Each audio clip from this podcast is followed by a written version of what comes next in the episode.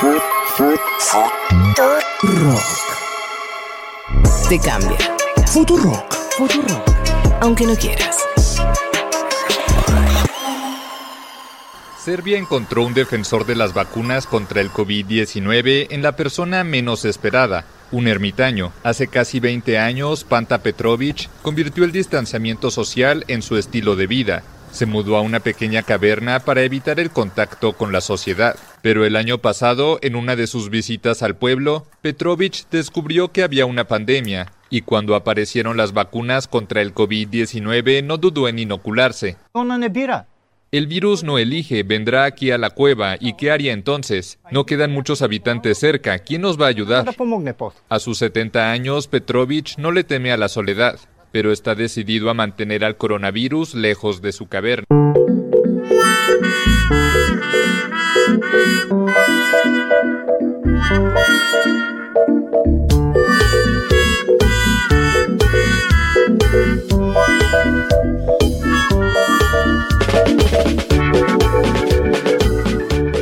Qué grande el ermitaño. Es- esa gente hace falta. ¿eh? Qué ejemplo. Eh, lo usaría de campaña. Es una campaña perfecta, ¿no? Para a favor de la vacunación. Y acá hay candidatos que dicen que no hay que vacunarse en la Argentina, Eh, ¿no? bueno, sí. Y este, este ermitaño hermoso está en una cueva. Sí. Dice que el, el coronavirus llegará a la cueva. En eso es medio escéptico el ermitaño, Sí. ¿no? Como que Quien no. pudiera, ¿no? Hablando un poco. Se ve que lo visita alguno, ¿no? Se ve que lo visita Claro, alguien porque. esa es la duda, ¿no? ¿Llegará el coronavirus a la cueva de este señor que no recuerdo su nombre? Bueno, él baja cada tanto a, a comprar cosas, o sea que algún contacto tiene, Hmm. mínimo. Pero es verdad que. Si te. O sea, eso solo ya puede hacer que te contagies. Así Claro. que Sí, claro. el virus lo puede llevar él mismo a su. a su recóndito lugar donde vive. Pero. mm, además, ¿quién te dice? ¿Quién por ahí se mandó alguna clan de la, en la cueva también? Claro, Lermi, ¿ha- decís ¿había imágenes de la cueva? Me da mucha curiosidad No, ver no cómo voy. hay vivís en hay clandes en todos lados. Por eso, mira si no va a haber una ¿Quién- cueva. ¿Quién dice si no, no? Casi por ahí es el mejor lugar, de hecho. ¿Quién se va a Te invito a mi cueva. Firma el Hermi. Sí, te digo que está cada vez más, ¿no? La realidad nos está llevando a Sí. vivir como ermitaño, ¿no? ¿Quién pudiera cerrarse tranquilo sin mucho contacto con el mundo exterior? Ah, ¿estás en esa voz? No, no aguantaría, recién lo pensaba, pero mira, para mí hoy casi irse de las redes o del celular, dejar el celular, es casi como estar en una cueva, porque te ves con gente, Sí. lo cual para mí es el, el déficit, ¿no? Ahí que no ves gente. Sí. Pero si estás fuera de los dispositivos celulares, Ajá. ergo de las redes, ponele te ves de cuándo agarras la compu, para mí ganás esa tranquilidad a la que alude el señor en estar fuera de todo. Está muy bien. Está inista, está inista. Vamos por ahí. vamos está por ahí. bien. Sería como eh, ser ermitaño del siglo XXI es irse de las redes. Una no- pausa, diría. Apa- ¿Eh? Claro, apagar el celular 48 horas, dice. Una Íñigo. pausa, diría el, el sujeto que entrevistaste hace poco. Una en- pausa. Una, una pausa. Qué lindo. Bueno, dale. Compro, compro. que estamos defendiendo el derecho a ser libre. Uma rígida política de controle da natalidade. I asked one of the top people in China. I'm going to deliver Brexit. Dicen que yo soy el presidente pobre. Pobres son los que quieren más. The International Monetary Fund is also a 信心和决心不会变。Предусмотрены выплаты на первый. Nuestra gran nación, que viva México!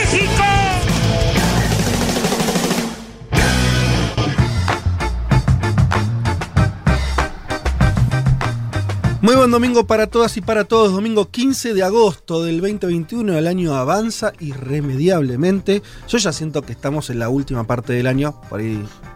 Sí, Pero hay algo ya. Sí, da esa sensación, eso, ¿no? Como que ya estamos casi fin de año. Eh, que ya estamos, ya. eh, sí.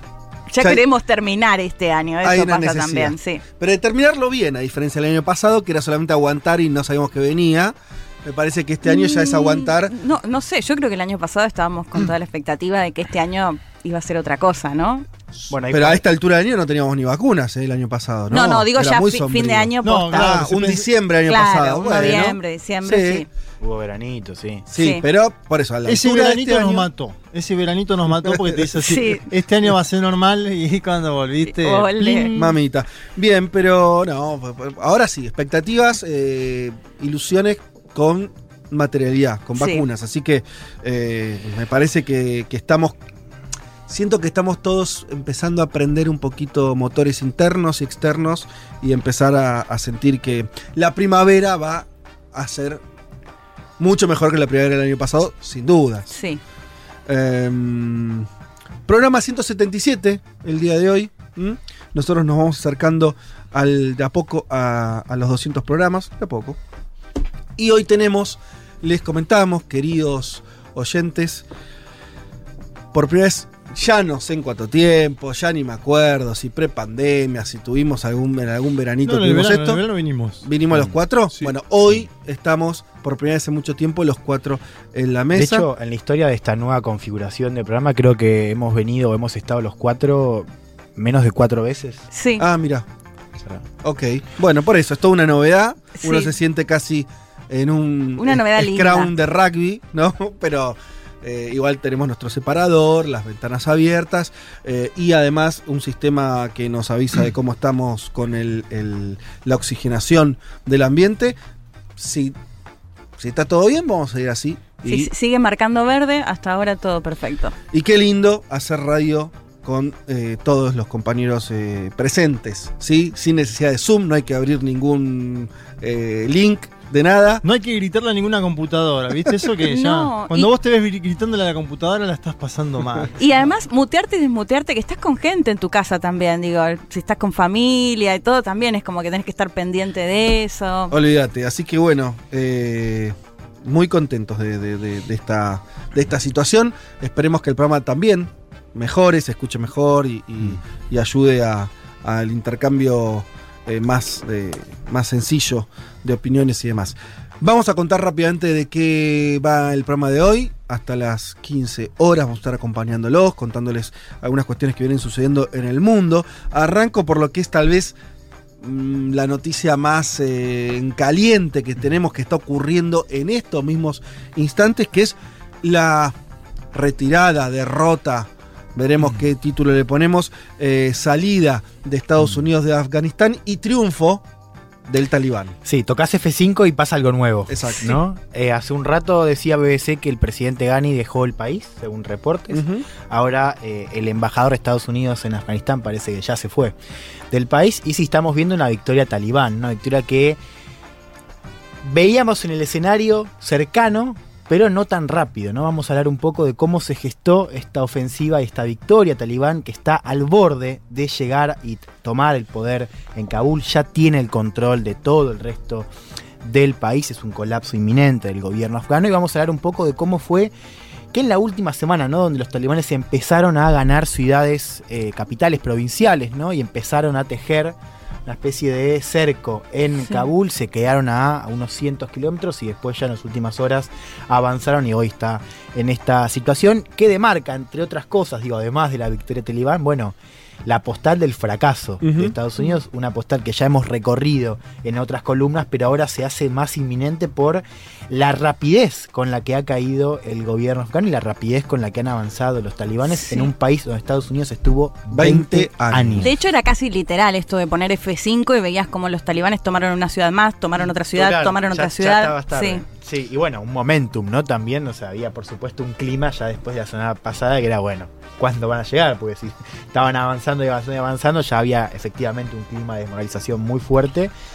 Y Uno bueno, está tentado de preguntarse si, si, si incluso existía algo así como el gobierno afgano, en, sentido, en un sentido eh, existía un gobierno af- afgano ahora, la verdad que eh, se parece bastante, algunos hacían el paralelismo con Vietnam. Había un, Sí. había un gobierno vietnam- eh, vietnamita no comunista, Hmm. entre comillas, sí, la verdad que era una invasión norteamericana que sostenía algo. Esto se parece bastante porque la- los tiempos son demasiado cortos, ¿no? No, no, no, no parece que, que había algo más allá sí, de con las la diferencia que. Estados Unidos llegó a Afganistán con la experiencia fallida de Vietnam. Ah, bueno, no, ¿no? parece haber Digo. Hubo Sí. también ahí un, un espejo para, para mirarse que, bueno, después de 20 años de intervención, evidentemente está todo astillado. Donde ¿no? se meten no termina bien. Sí. Ay, el y además, sí, y no es la primera vez que se meten. Bueno, ya contaremos, Sí, eh, vamos a ver un tenemos poco tiempo de para eso y hablar. también cómo refleja ¿no? algo de también para pensar China ¿no? y otras cuestiones picantes que están pasando hoy en este Bien, mundo. bueno, si quieren, ya que dijiste China, eh, yo les voy a comentar alguna, alguna cuestión. Ha- hablaremos a- a- algunas noticias de lo que solemos llamar panorama pero muy breve. Eh, quiero centrarme en algo que. Jugar con esto, ustedes lo. lo- todos lo habremos leído más de una vez, esa, esa pregunta de eh, cuánto de comunista tiene China hoy, en, en muchas notas donde se preguntan eso y la respuesta en general es, bueno, que no, no queda nada de eso. Yo, un poco provocadoramente, voy a tratar de responderlo al revés. Eh, y, y- y tal vez llegue a una respuesta distinta a la que tenemos todos en la cabeza de este, esta idea de, bueno, China ya es un país capitalista, fue hacia ahí, hacia ahí, estamos en un proceso acelerado de incorporación de China a la globalización capitalista mundial. Vas a defender Bueno. la China comunista. Claro. Bueno, en principio voy a pensarlo de vuelta. Hay algunos datos. No de nuevo nuevos. decía. Voy a pensar, lo voy a pensar con algunos datos actuales. No es que voy a hacer una interpretación en el aire, sino algunos datos muy concretos, novedades de los últimos meses, del último año, del gobierno de Xi, que por lo menos amerita pensar la pregunta de vuelta y ¿Y con una respuesta no? que yo veo diametralmente distinta a la que se daba en los últimos años y se sigue dando desde Occidente. ¿Por qué no lo hiciste dentro de tu columna que de nuevo viejo? Bueno, podría ser, podría ser. ¿Podría ser? Podría, tra- podría ser eso también. Bien. Eh, sigamos. Eh, mm, volvamos a, a nuestra región, donde también fue una semana recontra interesante y, y novedosa eh, respecto a un país donde que parece siempre el mismo lugar. ¿no? puesto en el mismo lugar, me refiero a Venezuela, ¿no? En ese pantano en el que se encuentra hace varios años de crisis económica, de este, deslegitimación eh, del orden democrático por, por la no participación de la oposición y demás. ¿Se mueve la ficha ahí? ¿Pasa algo nuevo? Y empezó el diálogo. Empezó el diálogo tercero de los últimos años entre el gobierno y la oposición venezolana, esta vez en México, ¿no? Hay que ponerle ahí un, un punto a Andrés Sí. Manuel López Obrador como anfitrión. Antes habían sido, me acuerdo, en Noruega alguna vez. Noruega fue Barbados. En sí, Cuba, creo. Barbados y, y Do- y República Dominicana. Ok. con la mediación de Noruega. Bien. Hubo un encuentro que fue en Noruega específicamente. Eh, obviamente, Eso siempre fracasó. Sí, y se- hay como pase de factura de los dos lados de por qué fracasó, ¿no? En general, el chavismo dice que la que se levanta es la oposición, la oposición dice lo contrario. Si vos pones el, eh, el portal Infobae hoy es por qué el chavismo no se levantaría de esta Mm. mesa como lo hizo en otras veces. Bueno, Bueno, eh, vamos a trabajar algunos. claro, el tema es que fracasó en el sentido de que estamos en una sesión donde en Venezuela no están participando eh, la oposición en los procesos electorales. En ese sentido está hasta ahora fracasado.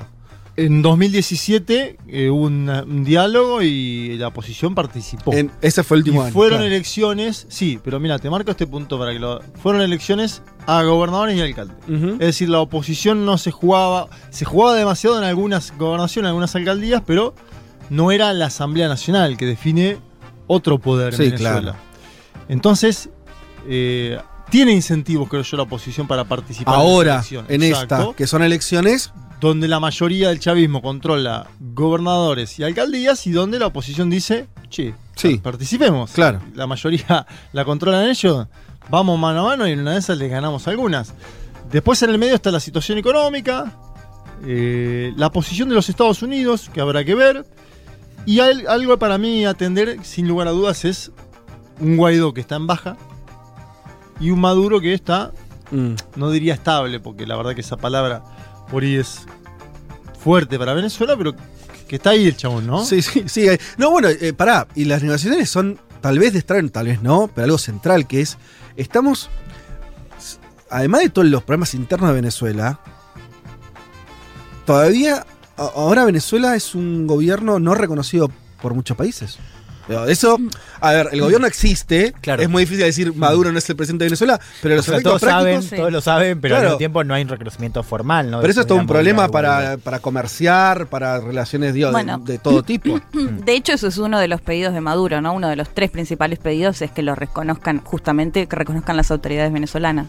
Bueno, complicadito, pero interesante a ver si, si ese diálogo y lo que decís de México también, ¿no? Otra señal de que México mira Hmm. hacia la región y quiere Sí, jugar. la verdad cuando decíamos México no va a participar en América Latina, o fue una de las ideas que circuló al Ajá. principio de AMLO, menos mal que no participó. A favor este señor Sí. lo dijo.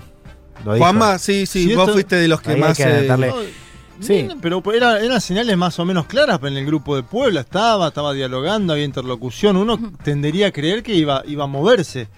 Sí, es verdad también que hay una cosa del peso de la política exterior de AMLO que no estaba claro. O sea, Mm. vos podías ver el posicionamiento, que eso sí me parece está evidente, pero no sabías cuánto peso iba a tener en el gobierno, o sea, cuánto, cuánta importancia le iba a dar. Claro. Creo que ahí también hay algo de juego, viste que AMLO tiene un solo mandato, me parece que ahí hay un poco del juego de orar, ¿no? El canciller de AMLO que se está posicionando. Para ser el próximo ser- presidente. Entonces, claro, sube el perfil de la política exterior. Está bueno eso y también está bueno que recordemos siempre que está el gran vacío de Brasil.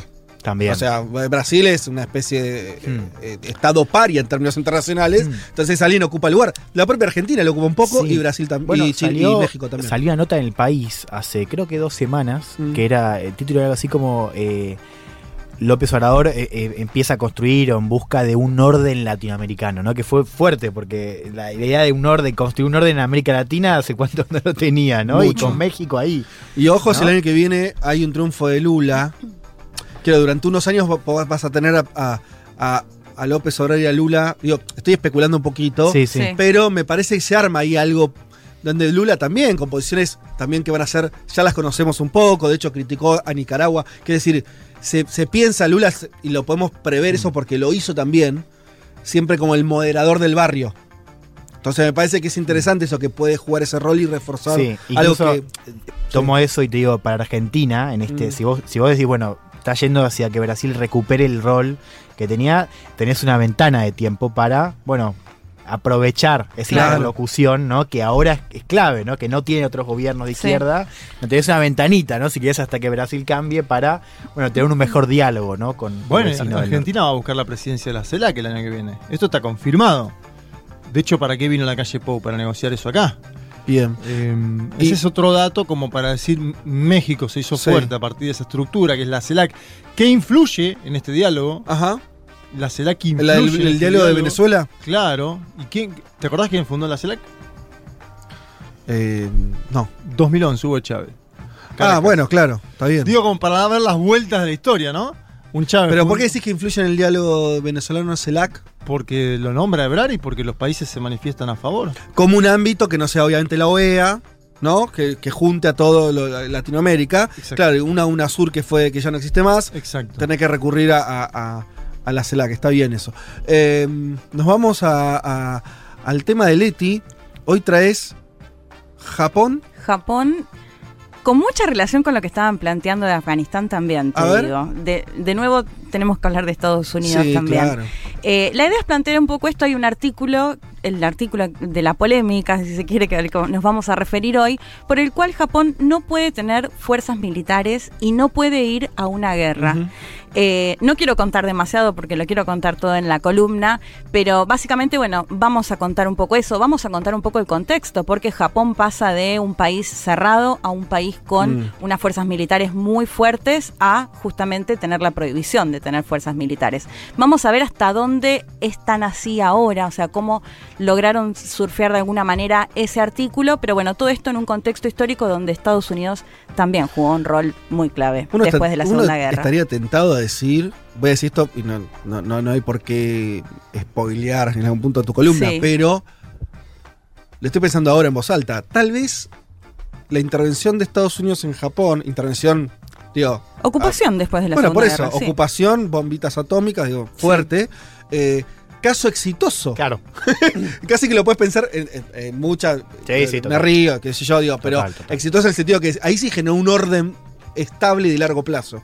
¿No? Orden y progreso, ¿no? Como diría la bandera brasileña. bueno, digo, Sí, Eh, habría que ver qué pasa. Bueno, de hecho les traigo un par de películas que vi para esto. ¿Qué pasa? ¿Qué les pasa a los japoneses y japonesas justamente con el país que te tiró las únicas dos bombas atómicas que se tiraron en todo el mundo? total. Y después es tu principal aliado, ¿no? Eh, Pero pensándolo sí, en términos de pensándolo en términos económicos, Y- ent- y sí, totalmente. Estrictos, tenés un ejemplo, ¿no? De eh, ahí sí Estados Unidos logró lo que no le salió en ningún otro lado, Sí. o casi ningún otro lado. Eh, así que está buenísimo pensarlo y, y- y, eh, y- y todo lo que Japón tuvo que conceder para eso. Claro, eso estoy pensando, ¿no? Como a qué costo. Y costo siempre hay. Che, eh, bueno, este es más o menos el menú. Hasta las 15 horas vamos a estar desarrollando los temas. Quédense con nosotros.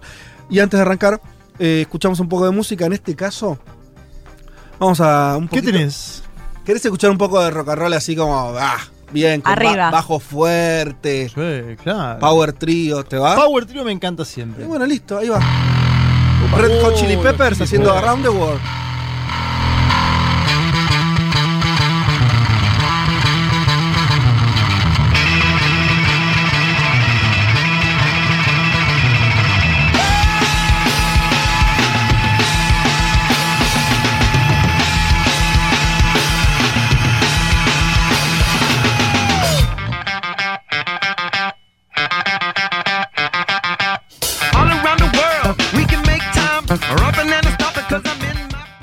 Vázquez, Ilman, Martínez, Carga. Hasta las 3 de la tarde. Un mundo de sensaciones. Futurock.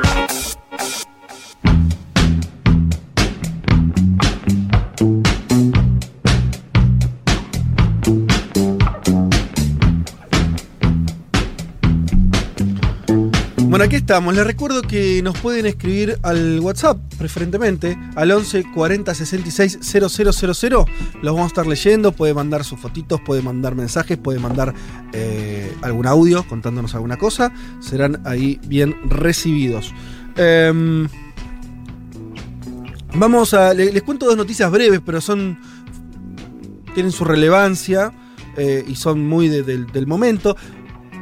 La primera, otra desgracia más, ya lo de Haití. Sí. Yo, qué sé yo.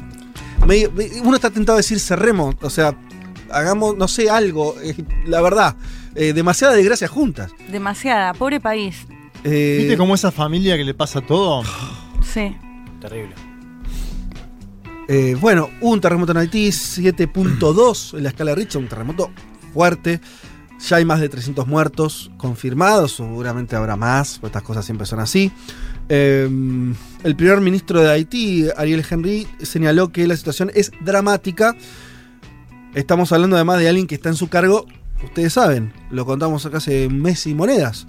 Eh, no, principio de julio fue el asesinato del presidente Jovenel Moïse, eh, si no me falla la memoria. Sí, estuvo Julio. primero Joseph, que era el, el que, el que era primer ministro, a Henry lo Ujú. había nombrado antes del asesinato, ¿no? Y finalmente, después de creo que 10 días, 2 semanas, Sí. se hizo el relevo. Así Bueno, que sí, un poco increíble. menos de... Y Por después eso. de, después de eso fue el funeral de Moisés donde hubo tiros también, ¿se acuerdan? O sea, Claro. toda una cosa. Y ahora un terremoto, ¿viste? Le vi la- la- las imágenes. eh, Hmm. ya que uno. eh, también es casi raro ver.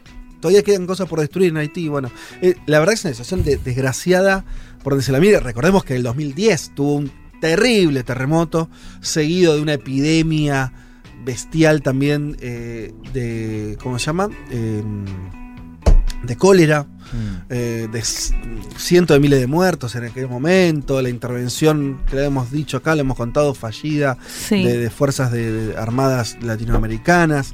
La inter- Minustá, ¿no? La famosa Minustá. Estados Unidos ahí. En fin, eh, vi también que el, el propio juez que estaría investigando el asesinato entregó la causa. Diciendo no, no puedo hacer más chicos, nada. No sé, qué sé yo. Me llamaron 20 colombianos y no puedo hacer No más sé, nada. Claro, Colombia ahí con sus em, em, eh, con, con ese comando de ex Las, militares. las mujeres con sus hijos de los soldados que fueron en ese marco de paz, que son varias, que bueno, que reclaman que fueron abusadas directamente o en situaciones de que para darles algo de comida son decenas de mujeres que denuncian esa situación también.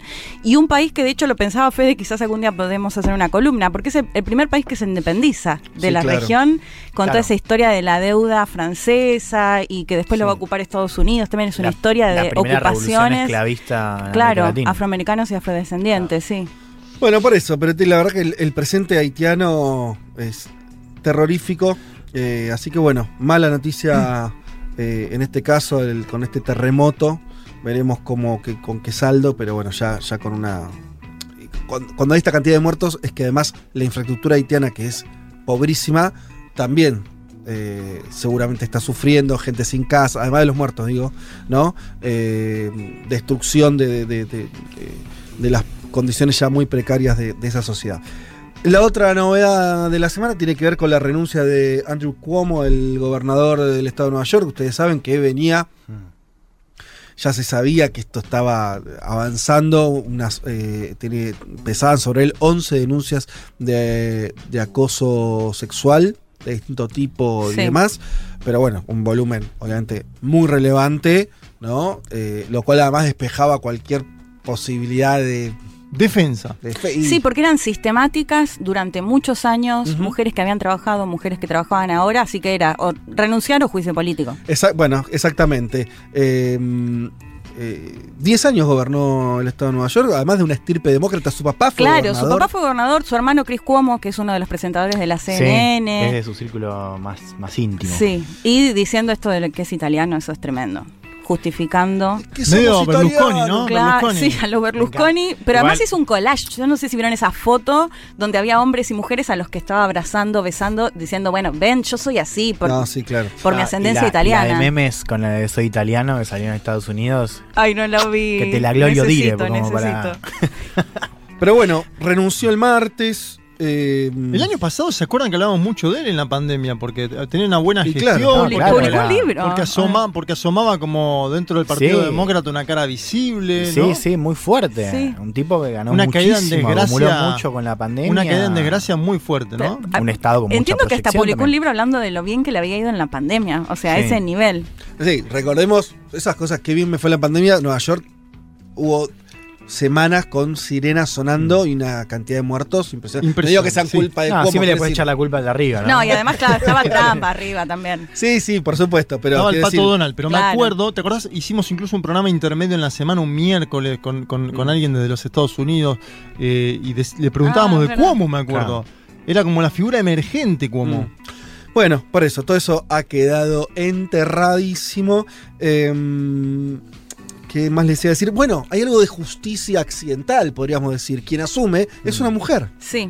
¿Eh? Con un perfil muy distinto a él. Katy Hochul, ¿por qué el perfil distinto? Porque era, va, por lo que leía, era como una mujer que estaba mucho más en terreno, un perfil mucho más bajo, Mm. ¿no? Como era todo lo contrario, bueno, esto de exhibirse. Más calle y menos tele. Claro. Eh, tenés razón, eh, algo que, que- que vi de ella, del cual puedo decir muy poco, por eso eh, ni, ni siquiera tengo claro en qué sector de los demócratas se encuentran, voy a decir la verdad, eh, si es eh, más moderada, menos lo que sea. Eh, lo que sí, esto de lo territorial que decís, una de las cosas que, que señalan de ella es que tiene la costumbre de visitar todos los años Sí. todos los distritos del estado, como una cosa eh, muy de mucha cercanía. Bueno, veremos, pero más Sí, allá de me, eso... me gustó la definición de hecho de Juanma, ¿no? Más terreno y menos tele, una cosa así me parece que la Algo así. Cuomo era es- el- el- eso mismo, claro. el, el italiano televisivo que estaba en Mm. todo. Bueno, Veremos qué pasa, este, pero bueno, eh, me, me gustó esa reivindicación accidental, digo, porque no es que fue, no es que pusieron a una mujer porque lo que había hecho el tipo, Sí. pero la verdad que algo, me, me gustó eso, ¿no? Que asuma una Sí. mina, eh, ah, no sé, algo de reparador, me parece que un punto Sí, tiene y leía ese ángulo de, de como que esto muestra, entre otras cosas, ¿no? Como la vigencia que ha tenido el movimiento Me Too en un momento donde culturalmente ha salido un poco de la primera plana, ¿no? Digo, después Sí. de en- creo que que fue 11 2018. denuncias, amigos, o sea, que es como- No, no, sí. Eh, había un peso, ¿no?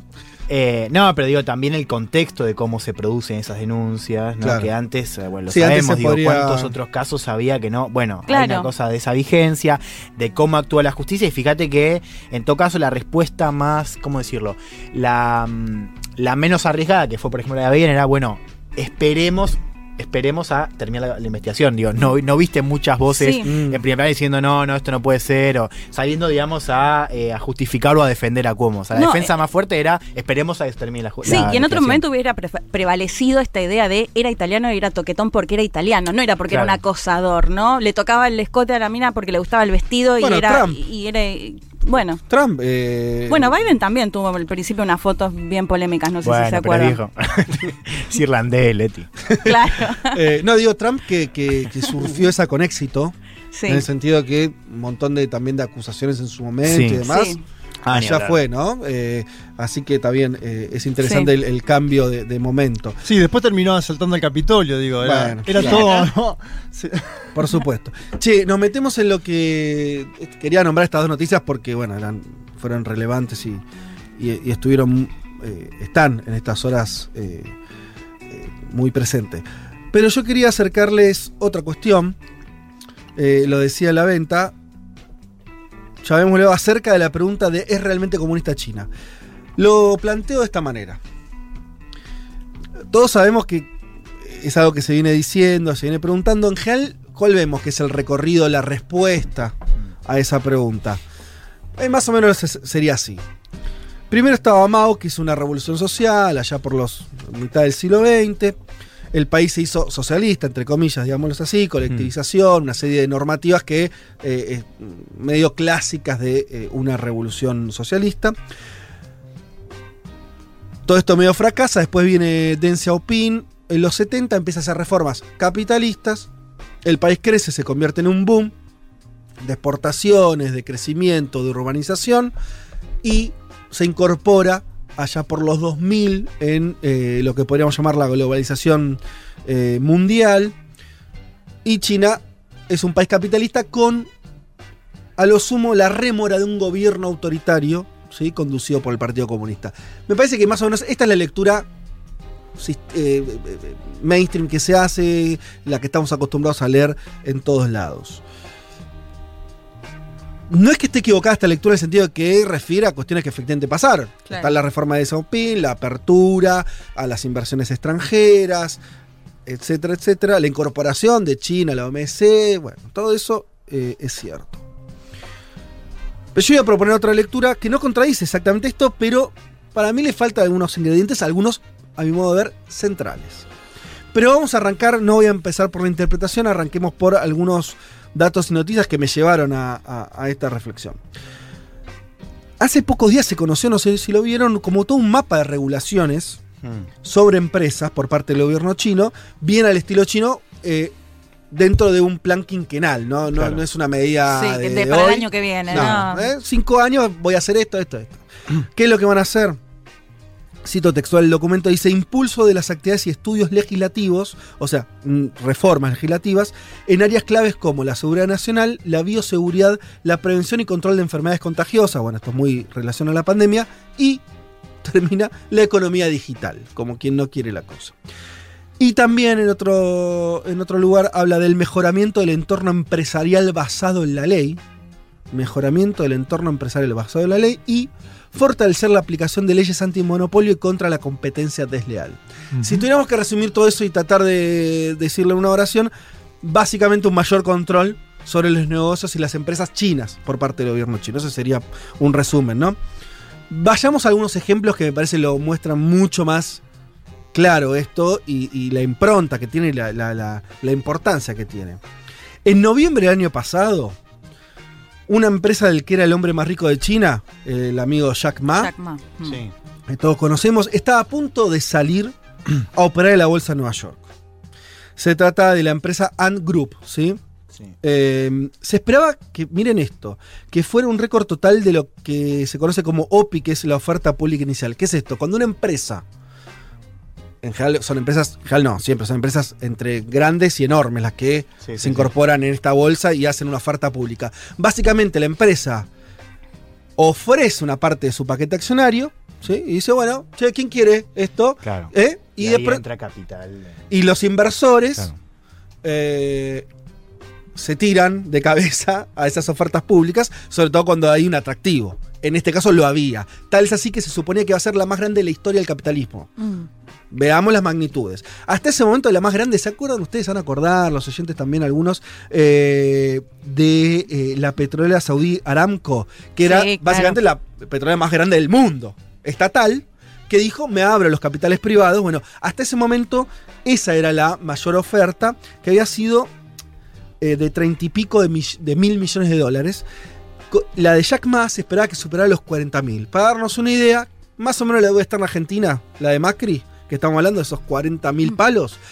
Eso es lo que se esperaba que ingresaran en términos de inversiones. Estamos hablando de un negocio de escala planetaria zarpado. Bien, estaba todo listo. Estaba todo. ¿Qué pasó? Estaba Jack Ma ahí eh, a punto, A de, punto de firmar. de firmar, de, de- de- de festejar con champán. Bien, recibió un llamado del gobierno chino que le dijo: No, mm, eh, espera, no, no lo hagas. ¿Por qué lo suspendían? Bueno, básicamente tiene que ver con estas nuevas regulaciones que yo le decía. El gobierno chino pasó a pedir, de un día para el otro, unas nuevas medidas, eh, básicamente de escrutar el gobierno chino, ¿sí? dentro de esa empresa, una serie de cuestiones que no vienen al caso, que tienen que ver desde cómo manejan la data de los usuarios y sus clientes, hasta que eh, si esta empresa era considerada una fintech o un banco, un montón de cuestiones que los chinos dijeron, para, para, para, vamos a revisar de vuelta. Miremos los papeles. Miremos los papeles. Se cayó toda la operación. Uh, pobre Jack Ma. Eh, fue una mala noticia para Jack Ma, ¿sí?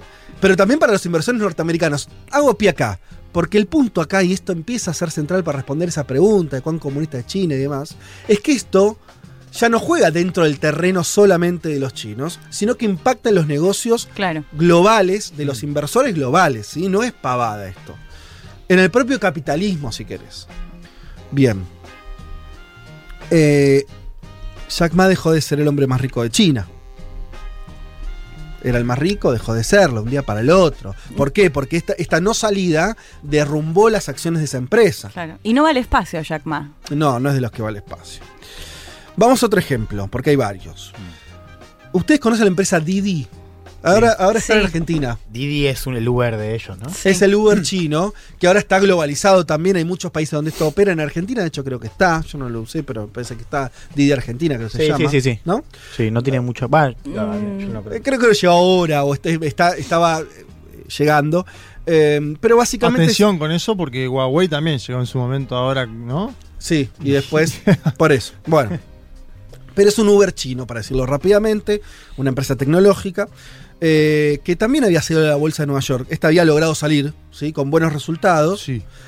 Pero en un momento el gobierno chino dijo, las descargas de Didi en China se suspenden hasta nuevo aviso, porque el manejo, y acá sí tiene que ver con la, la- la data eh, de los usuarios, no sé cómo la están usando esta empresa, el- dice el gobierno chino, y yo voy a revisar.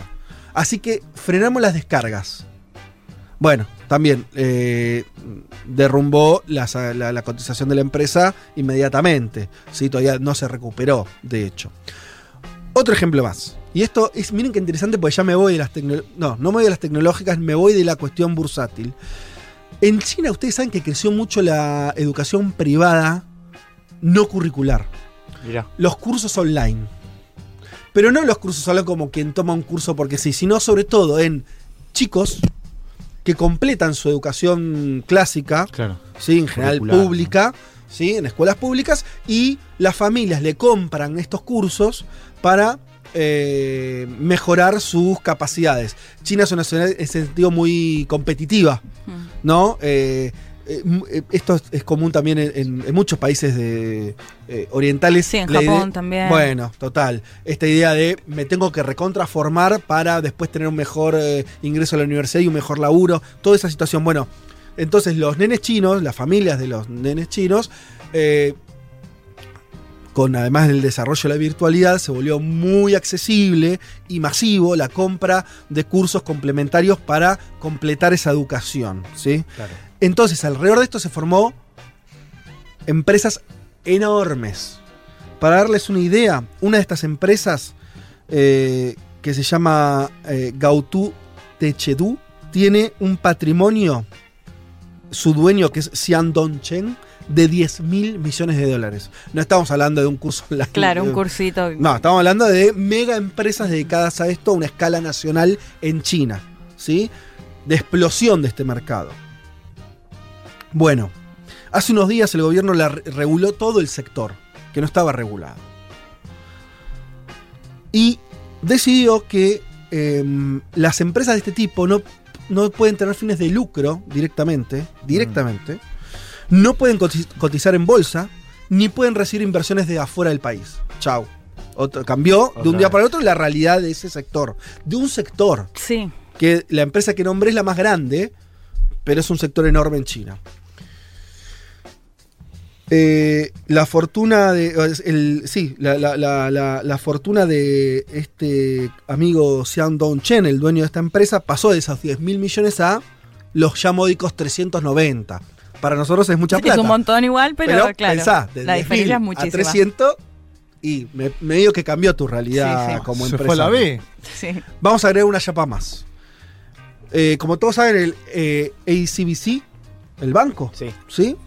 Que todos lo conocemos por las siglas en inglés. Es un banco chino. Sí. De hecho, algunos por ahí son clientes, no sé. Nosotros, Juan y yo. Ahí va. Por, por un Sí. trabajo. Bueno, Sí, sí. vieron. eh, Que, que no vamos a decir que trabaja. No, no, no. Bueno, pero. Es eh, secreto, pero en relación con, con. China. ah, bueno. ¿Compartida No, entre los dos? no tenemos- No, todavía no. No, no, compartida no. Es un chiste. Bueno, ese banco, el cual eh, en Argentina ¿eh? hace 10 años, más o menos, El Iván, 2011. Iván de Pineda es la cara, o era la cara, creo. Sí, es la cara. Por eso, de hecho, todo lo, el tiempo, lo elegimos por lados. eso, por Iván de Pineda. Claro, No por Xi Jinping, ustedes fueron, ¿no? es un banco chino No, estatal. nos escucha Rodri de Pineda, me hiciste acordar, le mandamos un beso. Ah. Bueno, volvamos. El, el banco ACBC es un banco chino estatal. Es como el Banco Nación. Ponele. ¿sí? Sí. Es un banco público estatal. Con la diferencia que el Banco Nación opera en la Argentina. Claro. Este opera en otros En la- 40 países, de- además de China. Y es eh, exactamente el banco más grande del mundo. Más grande que cualquier banco de Estados Unidos, más grande que cualquier banco europeo. Es el banco más grande del mundo. Eh, cumple todas las funciones de un banco, pero en el 2015 el gobierno chino arrestó a 137, escucha el número, 137 gerentes de este banco. ¿Por, qué? Bueno, por recibir regalos de clientes, cosa que Oh. no les parece bien. Chico, le mandaron a ustedes obsequios a los. Sí, Fueron claro. de mamba. No se me, no se me ¿Fueron ocurre ustedes? por qué le- vas a regalar ese, ¿no? Juan, ¿qué Y- le mandaste? ¿Un peluche? Y No, por hacer, escuchen, por hacer banquetes desmedidos. No parece ser esto. No, pase ser, no parece ser esto una lógica muy similar a algún vaquero de Wall Street. Claro. Eh, no estamos hablando de un banco estatal, eh, estamos hablando del banco más grande del Claro. mundo. No, y se me ocurre qué tipo de clientes no le pueden llegar a hacer regalos, porque en general el promedio, los que como Juan, Bueno, como Juan tenemos eh, una cuentita, lo último no. que queremos es Claro, regalarle no, algo. no estamos en posición, Yo estoy llamando de- para que me cobren menos, digo, ¿no? ¿Quiénes le, da- le hacen un regalo? Total, bueno, sí, grandes, grandes clientes, obviamente. Grandes, grandes Que aparte me imagino que debe ser muy usual ese vínculo, ¿no? Entre gente de mucho dinero Olvídate, en un banco privado, y los, los, gerentes, de bancos privados. digo, Están solucionando problemas todo el tiempo. Un, un- Por un supuesto. gran cliente le manda algo. A los chinos les pareció mal el gobierno chino y arrestó a 137 altos gerentes de ese banco. Esto fue hace unos años ya. Bien, ahora sí, vamos después de todos estos, este, eh, todos estos, estos cuentos, estos ejemplos, eh, vamos a intentar eh, hacer la interpretación. Que es evidente, por lo menos para mí, que el gobierno chino tiene un control impresionante, no ya sobre su población, que me parece que es un poco lo que siempre uno eh, sabe Sí. y bla, eh, ¿no? La, la idea del de, eh, control sobre la prensa, sobre lo que. eh, sobre las redes sociales en China, sobre el, sobre el chino común. Sino que tiene un control tremendo y lo ejerce Hmm.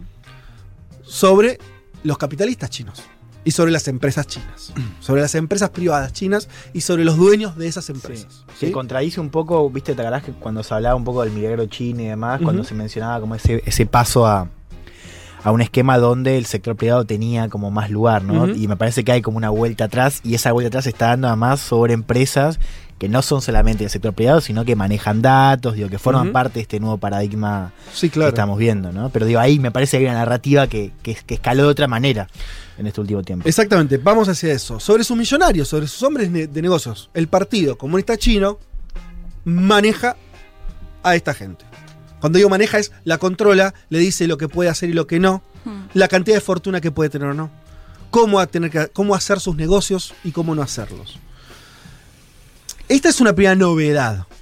¿Sí? En, el, en el análisis. ¿sí? Porque hasta ahora, yo insisto, se, se- se decía mucho el control sobre la población. Eh, Sí. Y no tanto sobre esta idea de que eh, de, de control sobre esta clase empresarial. Sí, de que si bien son privados, esto de, bueno, es capitalista en ese sentido, hay un control por parte del Estado. Pero, Fede, déjame hacerte una pregunta. ¿Encontrás algún parecido con lo que planteábamos en su momento de Putin con los oligarcas? Digo, empresas que son privadas, pero que también tienen un control y una inversión muy fuerte por parte del Estado. Sí, pero me parece que son cosas distintas porque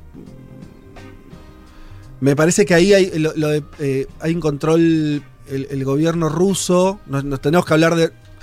eh, Se parece, pero me parece que son realidades distintas porque en Rusia sí existe una, una situación de, de- de- de capital- capitalismo más pleno, un empresario eh, ruso está sujeto, a ver, por ahí Putin les impide hacer política si querés, ¿no? Les marca Sí. la cancha en otros niveles. No está por ahí Sí. afiliado al No partido es- de Putin. no, Que no es, es- algo que pasa con Xi Jinping. Exacto. Claro. No, no- no es este, me parece, ni, ni de casualidad el nivel de control sobre, eh, sobre las empresas, aunque sí, eh, en algún punto Sí, se, sí, en algún punto sí eh, se parece. Eh, Pero me parece que acá lo que se rompe es la idea, yo vuelvo a esa idea original, a esa tesis que estaba muy extendida, la idea de que el mercado le va ganando, ¿no? Eh, a- al Estado. ¿Qué te dice un- alguien que analiza la economía de una posición más este, liberal? Dice, bueno, evidentemente eh, el- el- el- la impronta de la- del crecimiento chino está dado por el mercado, por el ímpetu de, de sus, eh, de las empresas privadas que se incorporan y demás. Y lo otro, bueno, es algo que va cediendo. Bueno, yo no veo eso. Acá no ves eso. Lo que ves es una Más bien lo contrario. Más bien es lo el- contrario. Son los Claro. empresarios los que terminan cediendo, quieran o no quieran, porque el caso de Jack Ma, por ejemplo, afiliado al Partido Comunista desde hace varios años, es que el año pasado desapareció de la escena dos o tres meses porque los pusieron a negociar. Le dijeron, ¿qué va a pasar con él? Y pasó lo que dijiste vos, digamos. Lo sentaron en una mesita y le dijeron, ¿te acordás que había preocupación Sí. en términos de derechos humanos incluso? ¿Qué pasa con Jack Ma? Bueno, lo habían puesto gente del Partido Comunista Chino a decirle, bueno, ¿qué vas a hacer, amigo, ahora? Lo que vemos es que no hay. Es un grado de control sobre, sobre el sector eh, capitalista en China que no ves en ningún otro país. Eh, eso es la verdad. Casi que uno te diría, es casi un hecho revolucionario. Va- Vayamos a la historia para, no, para que no suene. eh, si vos vas al, al- al comienzo de la Revolución Rusa, ¿sí? allá por los 20, cuando estaba Lenin, digo para poner un tono. Nadie diría que en Rusia no había una revolución. ¿Sí? Sí. Y Lenin permitía, con, con la nueva política económica que desarrolló en los 20, permitía la existencia, de hecho lo- los hubo, de empresarios rusos haciendo negocios. Ahora, sobre eso hay un control político por parte de una revolución que decía, bueno, ahora sí que haya empresarios, ahora no, ahora vamos a aplicar tal reforma. Ahora ¿no? abrimos la NEP. Claro, exacto. Bueno, control político. Bueno, esto es lo que está ocurriendo en China. la verdad es que no parece evidente que, que eso es lo que está pasando. ¿Por qué? Porque en política hay que hacerse la pregunta es quién conduce. Esa es la pregunta que hay que hacerse. ¿Quién conduce? Bueno, en, en China, ¿conduce, lo, ¿conduce Jack Ma? No. ¿Conducen los dueños de estas empresas enormes? No. Conduce el partido. Y eso, eso te, te cambia un poquito el panorama. Te lo pone en otro lugar. Eh, Estoy viendo una nota de enero de este año, no voy a decir el medio, googleenlo si quieren. Cada vez más empresarios chinos evalúan sacar su patrimonio del país ante el avance de Beijing sobre el sector privado. ahí va. Bueno, claro, se van, las empresas abandonan China. Ese es- los argentinos yéndose a Uruguay, ¿no? Claro, es, es eso eh, a otra escala. Em, ahora, por eso preguntémonos, si el, eh, si en el 2021, ¿no? Ahora, el gobierno chino decide la suerte de los que más riqueza personal tienen en el país, sobre las empresas más grandes que cotizan en la bolsa de Nueva York, sobre ramas enteras de la economía, incluso ramas nuevas de la economía.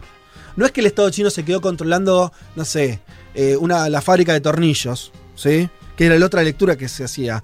El Estado chino, el ejército que controla una cierta parte de la industria, de hecho el 70-80% del PBI chino está administrado por empresas estatales. Les hablé del banco, ¿sí? Aún sobre el restante, también el partido controla. Ese es eh, para mí el dato absolutamente trascendental. Es muy difícil hablar de un retorno al capitalismo. No es lo que está ocurriendo. Mm. No es lo que está ocurriendo en los hechos. Eh, en China está pasando, me parece, otra cosa. ¿Qué pasa? Bueno, eh, yo lo uno con el otro dato acá. No es casual la centralidad que le dieron los chinos al, al festejo de los 100 años de su partido. Lo vimos acá, lo hemos hablado, hicimos, eh, le, le- le- le dedicamos un tiempo importante, una entrevista, ¿se acuerdan ustedes? Para tratar de entender ese partido, cómo funciona. Sí. Bueno, lo que está claro es que ese es el partido, porque en China, si bien está la asamblea y demás, eh, está muy claro y está escrito que el que conduce la sociedad china es el Partido Comunista Chino, con su estructura de Politburo, demás, demás. Bien. Eh, una, un avance como se esperaba o como se decía, más parecido, como tomando el, el ejemplo que vos hablabas de Putin, de un país que basa el capitalismo, es que en algún momento esas fuerzas productivas tendrían que ser las que decidan ese, ese futuro, las que decidan cómo se organiza la producción, cómo se organizan los mercados. Bueno, todo esto no está ocurriendo en China. ¿eh? En China, la confusión tal vez tenga que ver con que, y esto también está muy... eh, se puede buscar en, cualquier lugar, la idea de que mm, en China existe el emprendimiento privado a todas las escalas, y sobre todo a las escalas bajas de la sociedad. La sociedad se organiza en términos de relaciones de mercado, de contratar a alguien para que haga un trabajo. No es un sistema socialista de planificación eh, centralizada donde no existe el mercado. Existe el mercado. Ahora, la conducción política la lleva este partido. Las decisiones económicas de apertura, de cierre, de cómo invertir, las hace el partido y no el mercado, ni los empresarios chinos. Y esto tal vez sea distinto a lo que se esperaba desde Occidente que ocurriera, hasta hace 10 años. ¿No? Se esperaba que si la gente dinamizadora eran los Jack Ma, bueno, los Jack Ma fueran los que digitaran la política económica. No es así. No pueden digitar ni su suerte personal. Entonces, ¿existe al final, al final una clase capitalista? No sé. Porque si no, te, no cumplís ni siquiera la soberanía sobre tu propia su patrimonio, sobre tu propio destino, uno puede dudar de que exista algo así como un capitalismo chino. Em, entonces, me parece que estamos en un momento donde yo creo que vamos a tener muchas sorpresas en el futuro. Porque a lo último que hay que unir, y con esto cierro, es que hoy China, a diferencia de lo que pasaba hace 20 años, que los liderazgos políticos eran medio intrascendentes, ¿no? Cambiaban, esto lo hemos contado también muchas veces, vos tenés a un muchacho, a Xi Jinping, que sacó la cuestión de, la no reelección de su cargo, ¿no? Él se puede quedar todo el tiempo que quiera ahora, acumuló una cantidad de poder que quizás todo eh, eh, esto está eh, consensuado de que después de Mao el tipo con más poder político en China es él. Está equiparado en la constitución, ni Bueno, más ni menos. por Vivo, ¿no? Por arriba de Deng Xiaoping en términos de poder político. Sin lugar a dudas. Bueno, entonces estamos en un momento muy particular. Y esta idea, que me parece es con la que yo quería cerrar, la idea estaba en que la globalización se había comido a China, ¿no es cierto? O sea, el triunfo del capitalismo, la, la caída del muro de Berlín, eh, bla, bla, bla, había logrado que China se incorpore finalmente al capitalismo. Y si China se está morfando el capitalismo, por lo menos en, lo que respecta a su, a su capitalismo, yo por lo menos me lo pregunto. Porque vos tenés una economía que sigue creciendo. China, de hecho, va a ser. Ya superó la pandemia. Sí, de hecho en la pandemia, ¿no? bueno, entonces tenés una economía pujante, con inversión, con, con desarrollo, a diferencia de lo que pasaba en la Unión Soviética en los 80, estancamiento, Claro. ¿no?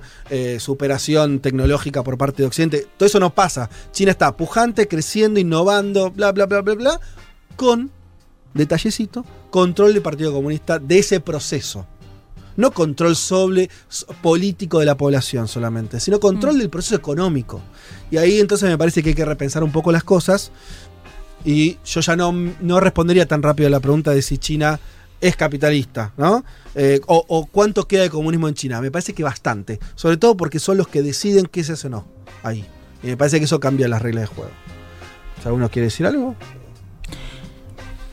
No, a mí me parecía interesante esto porque cuando se cuestionaba de qué tan comunista es China, era difícil encontrar, quizás, por ejemplo, bueno, volvemos al caso de Japón, pero podría ser algún otro país de la región, ¿no? Con un control muy fuerte, esto que mencionabas, de el Estado sobre las personas, que quedó muy claro con la pandemia y demás. Y decíamos, bueno, pero en definitiva, si es capitalista, si rige el mercado, ¿qué diferencia Mm. hay? Me parece que esto que estás mencionando es recontra clave para marcar que sí, claramente hay una diferencia entre el capitalismo o Y no me metí- quieras llamar en China que en Japón, por ejemplo, ¿no? Claro. Que es otra economía que va muy bien. Y, y no me metí en que, en que el gobierno chino, Mm. con mucho éxito, logró ponerse objetivos sociales, de todo tipo, y los va cumpliendo. Yo O sea, tengo algo de velocidad, Fede, porque mm, imagínate, si Joe Biden es el tipo que está hablando contra Wall Street y que, le- que dice vamos a cobrarle más impuestos a las empresas que más tienen los Estados Unidos de América, Biden, que es la cara Mm. del capitalismo hoy a nivel mundial, porque es el que conduce la máxima potencia mundial,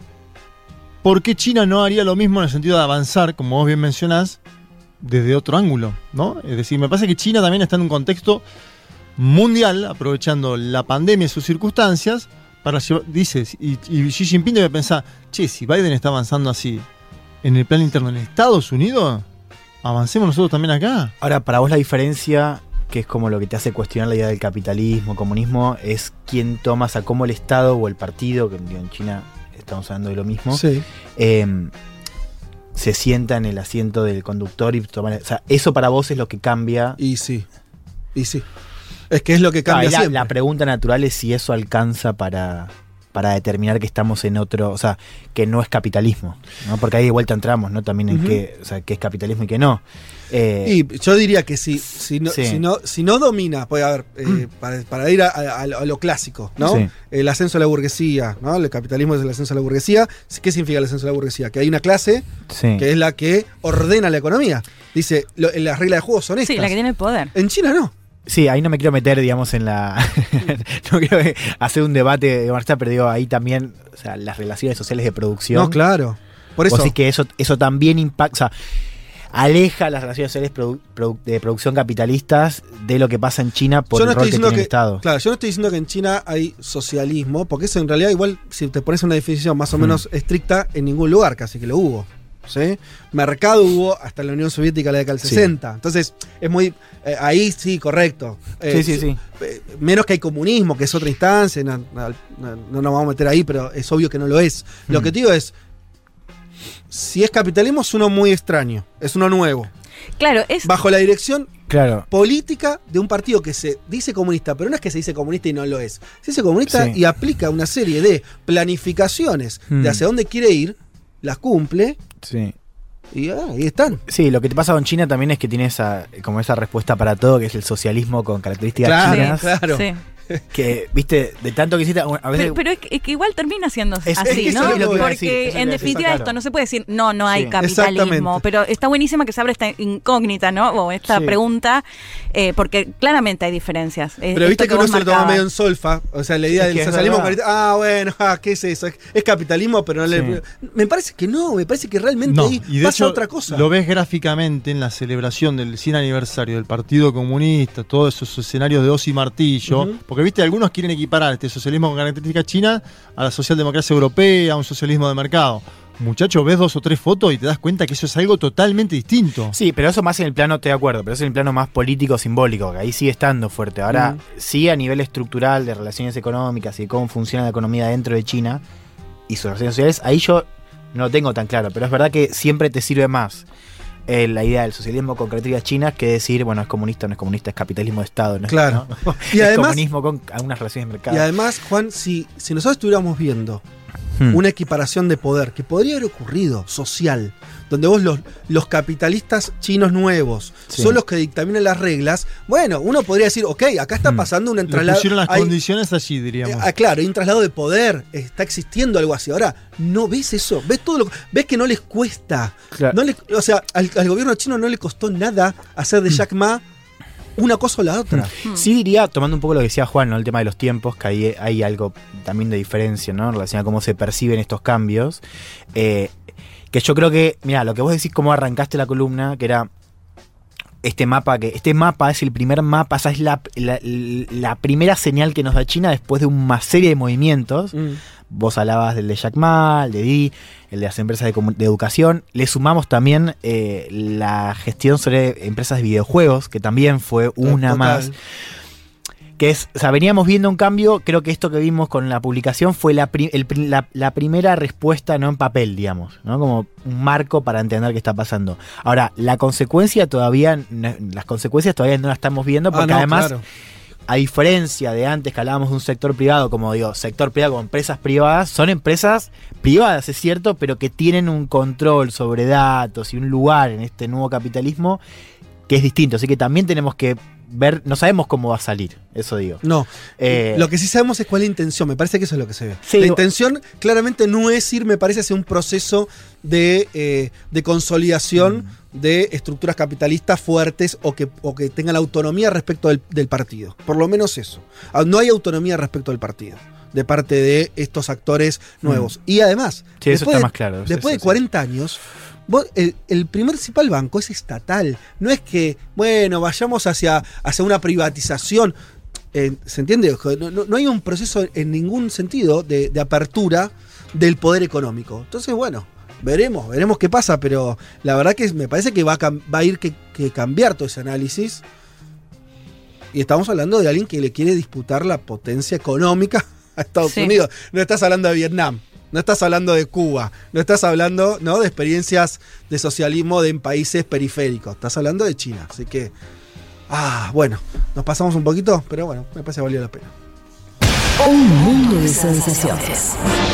El programa que escucha Xi Jinping mientras analiza si es el momento de desplegar las tropas en todo el mundo y terminar con Occidente o si es mejor esperar a que se autodestruya. Hasta las 3, Federico Vázquez, Juan Elma, Leticia Martínez y Juan Manuel Carg hacen Un mundo de sensaciones.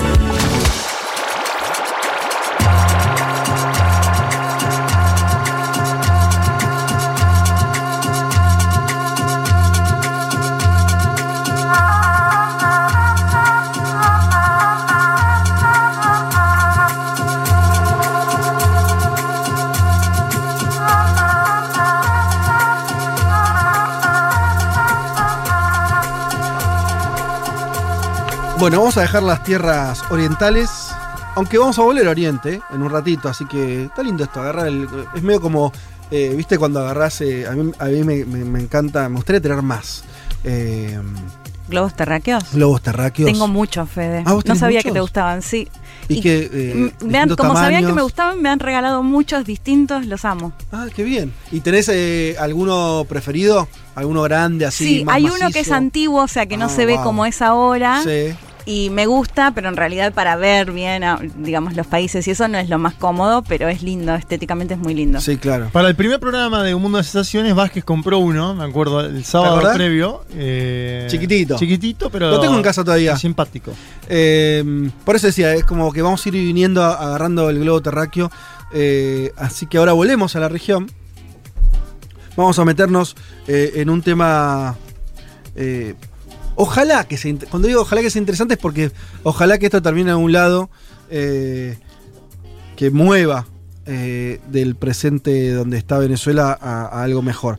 Así que vamos a hablar de, de este intento de diálogo con sede en México entre eh, el chavismo y la oposición, o hay que decir las oposiciones. Está bien, las oposiciones. Te lo tomo. Las oposiciones. Hay algunos que quedó afuera, pero ya sabemos quiénes son, ¿no? Eh, lo vamos a hablar también. Eh, quedó afuera un sector minoritario. Capriles estaba contento también con esto. Claro, tengo un audio de Quique. Eh, sí, Porque no lo tenía en el guaidismo, exactamente. No, no está en el guaidismo. Por eso, entonces, eh, pero el guaidismo también está acá. Sí. Bueno, por eso, junto a- hay, hay un par de contentos ahí la- en las oposiciones. Hay contentos en las oposiciones y hay contentos en el oficialismo. Ajá. El título, ¿no? Que, vimos mucho en, en los medios, perdón, es una solución pacífica a la crisis en Venezuela. Esa parece ser la búsqueda del diálogo entre gobierno y oposición. Primer encuentro el día viernes en el Museo Nacional de Antropología de la Ciudad de México, Fede. Presencia de las dos delegaciones. Presencia de Noruega, Noruega que viene fungiendo como intermediario desde hace tiempo. Y por supuesto del canciller eh, mexicano Marcelo Ebrard, ¿no? Una figura de peso en estas circunstancias que como ustedes bien mencionaban también intenta de algún modo... Posible recambio a AMLO. Sí, a mí me dijeron que le pegó reelección. mucho lo de la línea 12, el accidente que, del que Claro. hablábamos tiempo atrás, me dijeron que le pegó mucho, en el medio también está Claudia Sheinbaum, Sheinbaum como candidata, posible la candidata actual alcalde de, de la. Ciudad de México. Mm. El gobierno de Países Bajos acompañando, ¿no? Gobierno europeo. Y la administración de Vladimir Putin, ¿no? Eh, Ah, met- ¿A Rusia está ahí también? Sí, Mira. sí, está metida. Lo cual le da. Lo, lo hace gordito. Ya es una mesa grande, no sé, no sé si para bien o mal, pero ya es un quilombo eso. Y pesada. Es pesada, sí. Entonces tenemos a Noruega, a los Países Bajos, a Rusia, a México y obviamente a Y los a todos los venezolanos. venezolanos, que son 18 millones, habrán Sí. visto la foto. Eh, los que menos llevaron fueron los maduristas, paradójicamente, ¿no? Ah, Porque sí. uno diría, Maduro va a desplegar una tropa, Sí, no. dos personas. Ah, Eh, también, pero de, de- de alto perfil. Sí, claro. ¿Nicolásito no fue? Ah, bueno, Nicolásito aparece, pero no aparece en la foto. Nicolásito está dando vueltas, el hijo de Nicolás Maduro. Ajá. Eh, ¿Y quiénes están por, por el madurismo? Los Rodríguez, estoy hablando de Jorge. Canciller. No. No, Jorge. me mareo, Jorge- todos fueron todos ahí. Jorge es actual presidente de la Asamblea Nacional. Ah, claro. Es el psiquiatra. De la. El psiquiatra, médico psiquiatra, Ah, sí, pelado, no el, herma- el hermano de No Delcy. Sí, señor, psiquiatra. Y Héctor, ¿no? Héctor, el gobernador de Miranda, eh, joven él, eh, un tipo muy dialoguista. Muy sí, de- del ala moderada. No sé si en llamarlo este moderada. lo tuvimos entrevistado varias Sí, veces. Sí. Lo, lo tenemos que sacar. Te, te voy a proponer que lo saquemos de vuelta. Si esto prospera un poco, y si quieren hablar. No sabía que era parte de la negociación, pero estaría Sí, bueno claro. sacarlo de vuelta porque siempre que uno intenta mirar con los mejores ojos posibles todavía a ese proceso, te encontrás con esa figura. No, claro. ¿No es cierto? Sin lugar a Porque- duda va a jugar un papel importante de acá en Sí. más, me parece. Bien. Eh, bueno, entonces tenemos ahí a. a- Ese es más o menos el esquemita. Sí. Vamos a escuchar en primer lugar a Marcelo Ebrard porque eh, quiero que escuchen por qué piensa la, que se hace en México y cómo menciona la CELAC, la Comunidad de Estados Latinoamericanos y Caribeños, Marcelo Ebrard, canciller mexicano. En 2019 me tocó en suerte estar en Montevideo para sostener también esta misma idea de que el diálogo es el camino. Y me da mucho gusto el poder presenciar el día de hoy, testimoniar lo que será el inicio de estos diálogos. Eh, por otro lado, decirles que México será, como siempre, un anfitrión respetuoso, solidario y siempre dispuesto a colaborar, a cooperar para que el diálogo tenga éxito. Eh, no me resta más que desearles lo mejor y también decirles que a nombre de la comunidad de estados latinoamericanos y caribeños que nos acabamos de reunir el 24 de julio, acá también en la Ciudad de México, con motivo del aniversario de Simón Bolívar, desearles lo mejor y decirles que toda la comunidad de América Latina, el Caribe y del mundo entero tiene los ojos y los mejores deseos puestos en ustedes. Bienvenidas, bienvenidos. Protocolar, pero no tanto, porque te digo, mencionar. No, digo, mencionar a la CELAC y a justo el cumpleaños de Simón Bolívar, ¿no? En el Mm. medio de la negociación de Venezuela. Nada, tiene ahí algún componente. Digo, la comunidad de Estados Latinoamericanos y Caribeños fue fundada por Chávez, 2011, ¿sí? 2011 Chávez.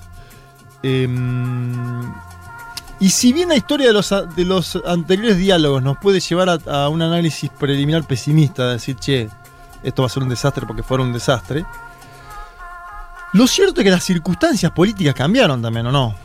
Eh, Siempre cambian, por otro lado, pero sí, está bien. las, las circunstancias políticas siempre cambian, Sí. son contingencias siempre. La vida es una contingencia, me dijo un amigo psicólogo. Eh, la política también tiene sus contingencias. Eh, pero, por ejemplo, ¿quién tenía más para perder en 2018 y 2019 en esta mesa de diálogo? Daba la sensación que Maduro, ¿no? Daba la sensación que Maduro, en una mesa de negociación de este tipo, tenía más para perder, o no para no ir, o para ¿Por no qué? estar. Y porque era el momento de mayor acoso a su gobierno, porque era un momento donde estaba totalmente cuestionado. Ah, ok, el tipo estaba más débil y entonces en una mesa de negociación iba a tener que ceder más. Eso es el planteo que vos decís. Y ahora se habrá, vos decís, se revierte. Maduro va con un poco más de espalda. No sé cuál es la espalda de Maduro hoy. eh, A ver, se mantiene en el poder. Sería. Claro, Bueno. mira, esta semana Bueno, che, yo ha- estoy acá, hablaba sí. con Damián Alifa, un analista venezolano, y él Ajá. me decía, eh, Maduro llega después del asedio fuerte de Trump, Sí. del gobierno paralelo de Guaidó, Mm. del acercamiento de las Fuerzas Armadas y todo eso, y que el chavismo, al menos a priori, no se muestra quebrado, digo, se mantiene firme. Y con una oposición con Guaidó mucho más en las sombras de lo Mm. que fue al principio del reconocimiento. O sea, me, me parece que llega distinto el ma- madurismo, el chavismo, a la oposición que en las en la mesa de diálogo anterior. Sí, eh, totalmente. eh, a- a- bueno, Maduro en principio sofocó esos inten- intentos de eyectarlo. De Miraflor. El tiempo pasó y el tipo sigue ahí. Eso es lo que decís vos. Y Guaidó, que supo conquistar cierto prestigio en el plano internacional. Me acuerdo que se hacían comparaciones de su figura con figuras históricas de otros países. eh, no logró prosperar ¿no? con su proclamación. Nunca llegó a ser jefe de Estado. Luego incluso declinó participar en las últimas elecciones, la del año 2020, Asamblea Nacional, por cual entiendo que estamos de acuerdo acá que ah, pues, se ha... eh, Sí, Sí, opacado. sí, perdió, perdió sí, la poder, eso está clarísimo. perdió poder. Y además ese- su máximo momento es cuando tenía interlocución dentro de la Casa Blanca. Guaidó, medio. Yo creo Trump. que tiene todavía alguna interlocución Sí. dentro de Mm. la Casa Blanca. El tema es que con la salida del libro de Bolton quedó claro que ni el mismo Trump confiaba en Guaidó y a partir de ahí, ¿no? Bueno, eh, hubo escándalos por lo de Cúcuta, ¿te acordás vos? Lo- Los fondos del festival, ¿no? Claro, se chorearon los fondos. No, y además antes era parte de la asamblea, una vez que ya ni siquiera forma parte de la asamblea No, no es legislativa. diputado, sí. Bueno, y entonces, y, y no me dijiste por la oposición quién participó. Bien, vamos a escuchar en primer lugar a Gerardo Blyde, que va en nombre de Juan eh, Guaidó. Eh, y escucha el tono de la oposición, porque, claro, es un diálogo y obviamente hay tonos de concertación. Pero cu- escuchemos a, a Gerardo Blyde, que parece 15 cambios abajo de lo que veníamos escuchando en términos de la oposición venezolana en los últimos tiempos. Tenemos el compromiso irrenunciable de trabajar todo lo que haga falta para lo que logremos un acuerdo integral que le dé a nuestro pueblo un pacto de convivencia democrática de largo alcance en el tiempo y de profundos cambios en su contenido. Ese es nuestro objetivo central, lograr un acuerdo integral que beneficie a todos. Que cuando lo logremos nadie se sienta vencido y todos nos sintamos incluidos. Un acuerdo que nos dé garantías de convivencia política y democrática. Un acuerdo de mutuos reconocimientos y respeto para el pleno ejercicio de todos los derechos contemplados en la Constitución Nacional. Un acuerdo incluyente para todos, incluso para aquellos que hoy, quizás con justas razones, puedan estar escépticos ante lo que se inicia, ante este proceso. Bien, un acuerdo incluyente para todos, incluso para los escépticos, los que están por fuera. Que cuando lo logremos nadie se sienta vencido y todos se sientan incluidos, decía ahí Blyde. Hay que prestarle atención a este señor. Supo ser alcalde del municipio Baruta. Ahora funge como presidente del comando de campaña de la Mesa de Unidad Democrática. La MUD, hay que decir que la MUD volvió a escena, o al menos es- esa chapa está, ¿no? Está presente en los últimos meses. Una MUD que había sido atacada por algunos sectores de la oposición venezolana, pero que es una chapa fuerte, la Mesa de Unidad Democrática. ¿Qué dijo Juan Guaidó tras el diálogo? Atención. Para los venezolanos este proceso significa la posibilidad de lograr una solución, un acuerdo integral para poner fin a la tragedia que atraviesa nuestro país. Bueno, ahí pone la palabra tragedia. Sí. Y mi compromiso con ustedes en ejercicio de mis deberes es que ningún interés particular o de ningún grupo supere la necesidad de toda una nación. ¿Sí? Ningún interés particular o de ningún grupo supere los- la necesidad de toda una nación. Mi compromiso está en lograr, por lo tanto, por lo que tanto hemos luchado y sacrificado en insistir en la unidad, en presionar para lograr nuestros objetivos. Bueno, ¿qué sectores participan de la oposición entonces? Casi todos. Acción Democrática, Primero Justicia, Voluntad Popular. Voluntad Popular. Leo- Sí, de los más, eh, Leopoldo López es sí. Voluntad Popular. Está en la figura de Carlos Vecchio en la mesa de Mm. negociación. Incluso hubo algún tole tole previo, porque el chavismo dijo, ¿qué hace Carlos Vecchio acá? Eh, la- esa mesa empezó el día anterior con alguna polémica, ¿no? ¿Qué, qué hace este tipo acá? Si esta es una organización que está por fuera de todos los estándares democráticos, ¿no? Se lo acusa, obviamente, de diversos delitos que tienen que ver con violencia política electoral. Pero permitió que estuviera entonces. Sí, voluntad popular. Un nuevo tiempo, COPEI. Entre los puntos que hay en ese memorándum primero que se firmó, porque se firmó un memorándum, que acá es una palabra que siempre nos lleva Sí. al acuerdo con Irán, un memorándum. Están siete puntos A ver. donde se mencionan derechos políticos, garantías electorales, la idea de avanzar en un cronograma general para las elecciones que tenga observación, y atención con este punto, ahora vamos a volver, y el levantamiento de las sanciones, que era lo que eh, está dentro del ideario del chavismo, ¿no? Obviamente. Si, si yo me voy a sentar a negociar, voy a pedir que se levanten las sanciones porque Pero no, afectan... no está Estados Unidos en esa mesa. Estados Unidos no está en la mesa, pero está jugando, te diría, de Cayetano. Y, en palabras de Maduro, la oposición guaidocista que representa a Estados Unidos. Claro, claro. Las últimas mesas, lo que te dice el chavismo, si vos le preguntás al chavismo, es. Se levantaron cada vez que son un teléfono de los Estados Unidos. Mm. Esa es la versión del chavismo. ¿no? O sea que la expectativa del chavismo sería que no suene ese teléfono esta vez al menos, que Estados Unidos no les diga váyanse. Que, de- deje que ocurra. Que deje que pase. No, ¿no? o, o Que- que, que ya, va- llamen con algún alivio. Bueno, o que Biden diga, digo, lo- lo que se encargue de Biden diga, che, mejor que lleguen a un acuerdo a que no lleguen. Sí, en el medio está la Unión Europea también, que tiene que aprobar o no su misión de observación electoral de cara a noviembre. Todavía no reconoce el gobierno de Maduro, la Unión Europea, creo. Además. Dejó de, dejó de decir que Juan Guaidó es el Claro, Claro, dejó de decir que, que. Guaidó es el presidente, pero Claro, lo que dice es que esa es la, la figura privilegiada de la oposición, lo cual le sigue manteniendo los recursos de Venezuela en el extranjero. Mm. Sea, un cambio, pero al mismo tiempo Guaidó sigue controlando lo de Claro. Venezuela en Europa. En lo que le importa Claro. en sí al, al gobierno. Y con respecto a eso, no sé si, o sea, yo lo que había leído era que Estados Unidos había dado el visto bueno en el proceso y que incluso estaba dispuesto a em, discutir el tema de sanciones, lo cual ya ahí tenés un cambio con Sí, lo que era pero lo de pone, lo- lo- Estados Unidos dice eso, Hmm. ha tomado alguna medida muy chiquita con las sanciones muy chica, pequeña, que tiene eh, que ver con el mes pasado. Dijo el jueves que está dispuesto a ver su política con Venezuela, sus sanciones, si se dan avances significativos en las conversaciones. Es decir, está expectante.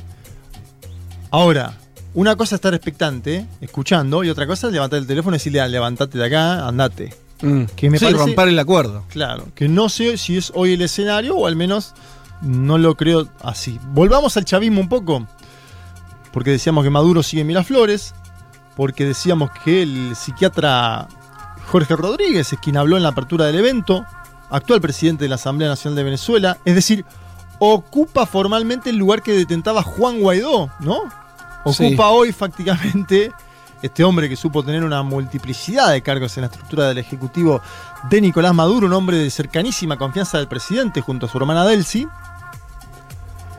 y dijo, Venezuela no se maneja en base a presiones. Lo dijo ahí públicamente, quiero que escuchemos ese tramo, esa parte del presidente de la Asamblea Nacional de Venezuela. a estas alturas del desarrollo de la vida política de Venezuela y de la así llamada comunidad internacional, ya se sabe que Venezuela no se maneja en base a presiones. Las presiones no funcionan con nosotros. Con, nos- con nosotros funciona la palabra. Con nosotros funciona el lóbulo frontal, que es el lóbulo de la conciencia, que es el lóbulo del acuerdo, que es el lóbulo del diálogo, que es el lóbulo de la conversación y que es el lóbulo de la negociación. Con nosotros no funcionan las amenazas. Con nosotros funciona el respeto a la Constitución que nosotros mismos nos dimos. Y esta es una oportunidad de oro para demostrar que podemos, más allá de lo que haya ocurrido en el pasado, podemos afincarnos en el futuro y podemos llegar a acuerdos tempranos y a acuerdos integrales. Más allá de lo que haya pasado en el pasado, ¿no? Eh, podemos llegar a acuerdos futuros, decía ahí, hablando del lóbulo frontal. eh, y de que Venezuela no se maneja base a presiones. Creo que eso quedó claro, lo de Venezuela no se maneja base a presiones, quedó claro en el último tiempo. Es el pedigrí que muestra el chavismo, ¿no? Decir, che, nos quisieron voltear con 250 mil cosas y acá estamos. No, está claro. Lo que no tengo claro es que cuál sería el punto, si es que está más o menos claro o no, de convergencia.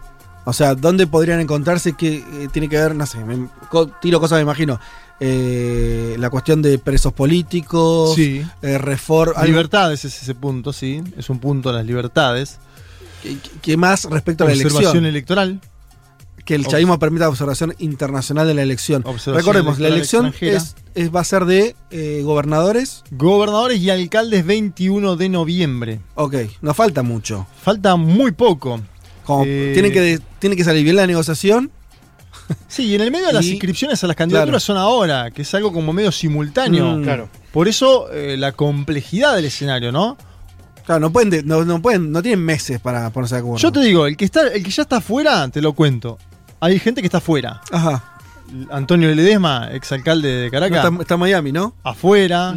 Eh, María Corina Machado, ¿qué te Sí. imaginas? Que está afuera. Bueno, de hecho, es el, área, el, el- el ala más insurreccional de la oposición. Claro, pero ellos dijeron, esto no es negociación, es sumisión, sacaron un comunicado. Venezuela no es cierto que la única opción es claudicar. Hoy más que nunca estamos llamados a luchar y enfrentar la tiranía y sus cómplices, con todo lo que ello implica. Eso fue un tuit de 20 Venezuela, la formación de María Corina Machado. ¿Te acordás el debate histórico que tuvo María Corina Machado con Chávez, ¿no? En el Parlamento. Eh, Águila no caza moscas, le dijo en ese momento Ajá. Chávez. ¿Te acordás que tuvo una confrontación pública? Un- Una, Sí. una María Corina Machado que logró en su momento mucha visibilidad en Venezuela y que ahora la verdad está como esto, ¿no? Un personaje. Eh, Bueno, pero eso puede. Está bien. Tenés un sector ahí que, que debe estar buscando también que. eh, debe estar hablando más a Biden, a la administración Biden, ¿no? sí, o a, la- a- o a las bases trampistas, te digo ya a esta altura, porque Claro. Biden mismo está expectante, está diciendo. Ah, bueno, pero digo, tensionando hacia adentro de Estados Unidos como para que. Para que, para que no, no jueguen. Bueno, pues, ese Sí. sector es minoritario. Es minoritario. Y la- acuérdense esto, la última elección en la cual participó la totalidad de la oposición Sí. Fue la elección de 2017 y fue elección de alcaldes y gobernadores. Le fue mal a la oposición ahí, ¿no? Le fue mal, venía de un año callejero muy fuerte, intenso, que obviamente eh, hubo acusaciones de violación de derechos humanos para el chavismo en esas movilizaciones, en esas protestas. La oposición pensó la salida acá es ganar. eh, bueno, perdió hasta Miranda, por ejemplo, que era el bastión, ¿no? Uno de los bastiones de la oposición. Y no hay hasta el momento una posición única dentro de la oposición a Maduro en cuanto a las elecciones. Sí ya hay candidatos que se están empezando a mover de la oposición, mm, ¿sí? Esto es evidente. Y, a- y presten atención a esto. Hay una encuesta de Delfos presentada por la Universidad Católica Andrés Bello que dice lo siguiente. El 82%, 82% de las y los venezolanos cree que la oposición debe participar en elecciones. 8 de cada 10. Mm. ¿sí? Esto no equivale a decir hay una simpatía por la oposición. Las últimas mediciones dan al chavismo y a la oposición entre 20 y 30% como base electoral, 20 y 30 cada uno, y un 30 y pico por ciento de gente que dice, no sé, no votaría ni a uno ni a otro. Digo, ese es un punto que marca un, ¿no? Un- eso, un tercer momento. Vaya uno a saber para dónde se canaliza ese voto. Yo calculo igualmente que después los porcentajes tanto del PSV como de la MUD van a ir subiendo. La peor elección que hizo el PSV fue de 40 puntos. Digo, como para dar datos históricos. Y la Iglesia Católica también está jugando para que participe la oposición en la elección. Mm. La Iglesia Católica. Está la Iglesia Católica ya había jugado el año pasado, si se acuerdan. Y ahí aparece nuevamente un actor que jugó el año pasado, que es Capriles, otrora gobernador del estado de Miranda. Capriles está participando del diálogo en México a través de un enviado, que es Stalin González. ¿Sí? Eh, y acuérdense que impugnó obviamente a Juan Guaidó el año pasado. Bueno, Sí, hubo- muchas peleas ahí. Hubo algo muy belicoso con Guaidó. Ahora Capriles no parece tan belicoso Mm. con Guaidó en términos de confrontación, pero dice, muchachos, queda claro que el único arma que tienen las y los venezolanos es el voto, así que escuchamos a Capriles, es el último audio que tengo. Dale. Yo creo que hay que hacer uso de esa arma de una democracia que queremos recuperar. Esa arma es el voto. Yo creo que siendo 11 de agosto, nosotros tenemos que ir al 21 de noviembre. Nosotros no podemos renunciar al uso de ese derecho. O sea, yo voy a votar el 21 de noviembre. Es una decisión que la tengo más que clara. Bueno, clarito, Bueno. ¿no? Capriles. En el tono, además de Capriles, está el no volver a confrontar abiertamente con eh, Guaidó. Si se quiere. Hay un cálculo en él más, me imagino, porque Capriles, eh, no sé si se, que se piensa presentar a gobernador o a qué, pero como vos decís, él fue gobernador, él tiene una cantidad de votos importante en su territorio, es un, es un dirigente con territorio, Sí. con votos en el terreno, Sí, en su propio intentó lugar. dejar a su delfín y perdió, eso también es cierto en el Claro. 17. No le fue bien ahí. Intentó dejar a su delfín y perdió eh, justamente con uno de quienes está en México llevando adelante la negociación. Ahora, ¿cuál fue el cambio para que la oposición participe? Un cambio en el Consejo Nacional Electoral de Venezuela. Ah, bueno, a ver. Márquez y Picón, dos personalidades más ligadas a la oposición, se han sumado al cuerpo, el Consejo Nacional Electoral, ¿sí? En este último tiempo. Esta novedad es considerable a la luz de la participación política de la Obvio. oposición. De hecho, lo dice el propio Capriles. Capriles que dice que ellos estén adentro para nosotros es una garantía. Eso no lo teníamos el año pasado. Ok. Entonces, Ah, bueno, bueno, hubo una decisión ahí, no la sabía. Una decisión ahí del gobierno y además está habilitada nuevamente, porque estaba inhabilitada, la tarjeta de la Mesa de Unidad Democrática. ¿Sí? La chapa más importante de la oposición eh, venezolana. Ahora, te, te hago una pregunta, a ver, no, es especulativa o por ahí la respuesta es solamente yo creo que, pero bueno, ¿qué es? Maduro hace esto por una cuestión... A ver, lo que, lo que más le importa a Maduro es la cuestión de las sanciones, que tiene la economía asfixiada y que uno siempre supone que peor no puede estar Venezuela, pero bueno, hace mucho tiempo que está muy mal, Sí. pero sigue muy mal. Quiero Sí. decir, ahí tiene su... El otro día le- re- revisaba datos de, de la producción de petróleo en Venezuela, Sí, aumentó un y- poquito, pero sigue siendo un desastre respecto caída. a lo que estaba, y eso sin inversión y sin... un- eh, Inversión no lluvia de inversiones, me refiero, por lo menos que le saquen las sanciones una parte, no se va a poder recuperar. ¿Tiene que ver con eso o tiene que ver con también una consolidación interna? Decir, bueno, yo no puedo... no, eh, o está mirando más... A ver, yo no quiero ser Nicaragua.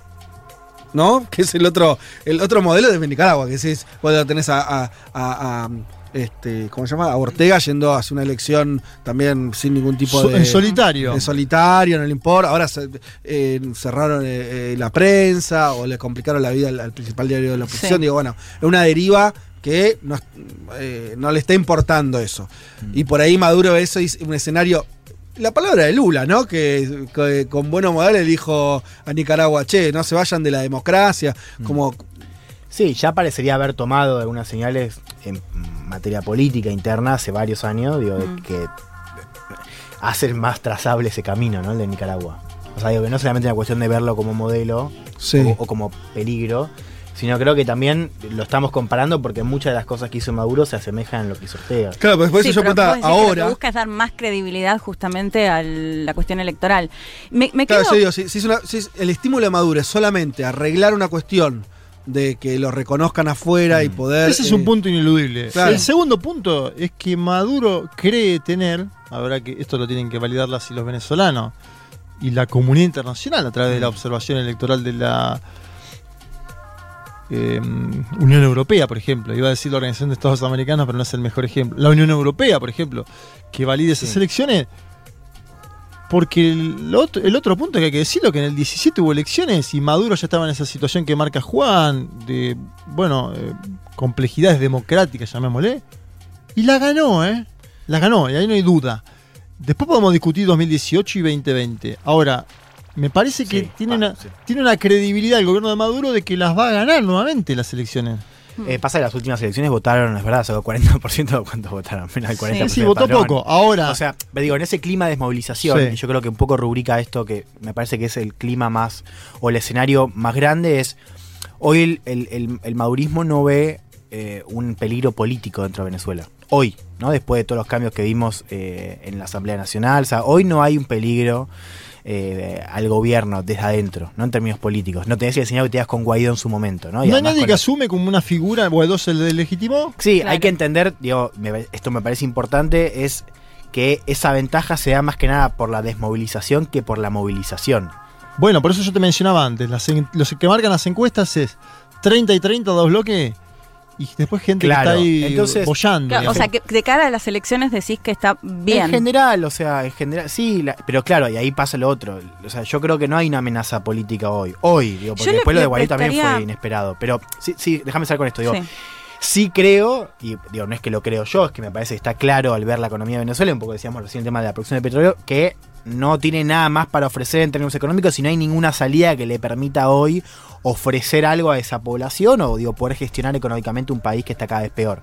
Y ahí aparece el tema de sanciones. O sea, el, el necesita al menos intentar algo Ti- Tiene que, para aliviar sí, el frente de sanciones. Tiene que desarmar eh, algún este, el paquete, digo, tiene que desarmar un- algún nudo, tiene que sa- Sí. para salir de la, de la cuestión. Pero, que pero está. todos los actores, ¿no? Por Sí, eso me parece obvio, interesante también sí. esta lectura que está haciendo, o me parece que de la oposición, Capriles es el que mejor lectura está haciendo. Por un lado, lo que mencionaba Juanma de las encuestas, de que quiere que la oposición participe, ¿no?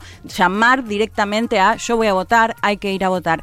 Y por otro lado, este tema de eh, lo, que, mi- lo que dicen desde el oficialismo también, nosotros cedemos ante el diálogo. Y que me parece que Capriles, ¿se acuerdan que el año pasado también liberaron presos políticos unas decenas después de también un acercamiento por parte de Capriles, ahora lo de la CNE, o sea que me parece que está haciendo una lectura interesante, al menos en eh, la posición por parte de Capriles, que me parece que es algo interesante a ver y cuánto puede destrabar. Eh, termino, el llamado del G4 de, de Guaidó y compañía sigue enfocado hoy en conseguir mayores garantías electorales. Estoy hablando ahí Mm. de la validación, Mm. eh, entre otros, de la Unión eh, Europea. Y también hay que destacar que la oposición pone muy poco en juego. Por eso también puede participar claro. con Es poco, que costo estancada. político. No, Sí. pero no tiene, No no tiene- gobernadores y no tiene alcalde. Entonces. Solo puede mejorar. Solo puede mejorar y solo puede Está ganar. bien. Y el chavismo en ese caso lo que puede ofrecer a, la- a Venezuela es decir, hicimos una elección entre todos, vamos a tratar de mejorar la situación económica. Me parece que buscan una especie de, entre comillas, win-win, que obviamente esto habrá que seguirlo día a día porque esta bien, mesa de negociación, Me parece central para cerrar esto que decís. Todos podrían ganar. algo. Algo, claro, eso, eso. Todos podrían ganar algo, entonces sería la- una condición fundamental para que esa mesa sea exitosa. Bien. Ah, seguiremos el tema de Venezuela interesante y, y ojalá se abran perspectivas nuevas. Ahora Voy a presentar una canción de un amigo, se llama Juan Lucangioli. Y esta canción se llama Romper el molde. Ahí va, ahí va, otro tono, ahí va. Listo.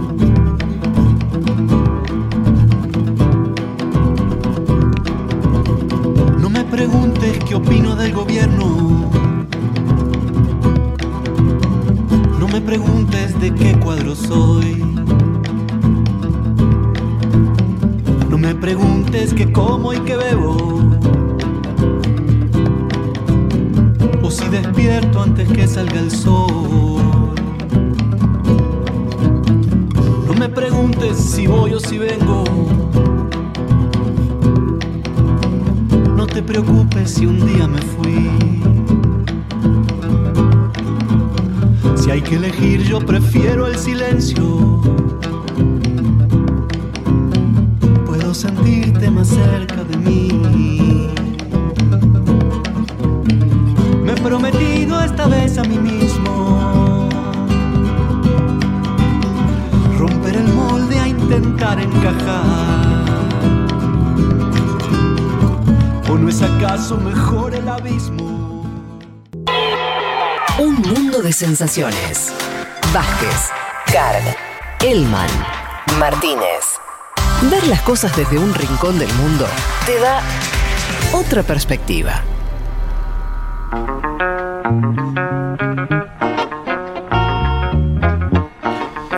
Che, leo algunos mensajes que llegaron al WhatsApp. Me parece que algunos no lo tienen anotado el WhatsApp. Yo les digo eh, que, Que lo agenden.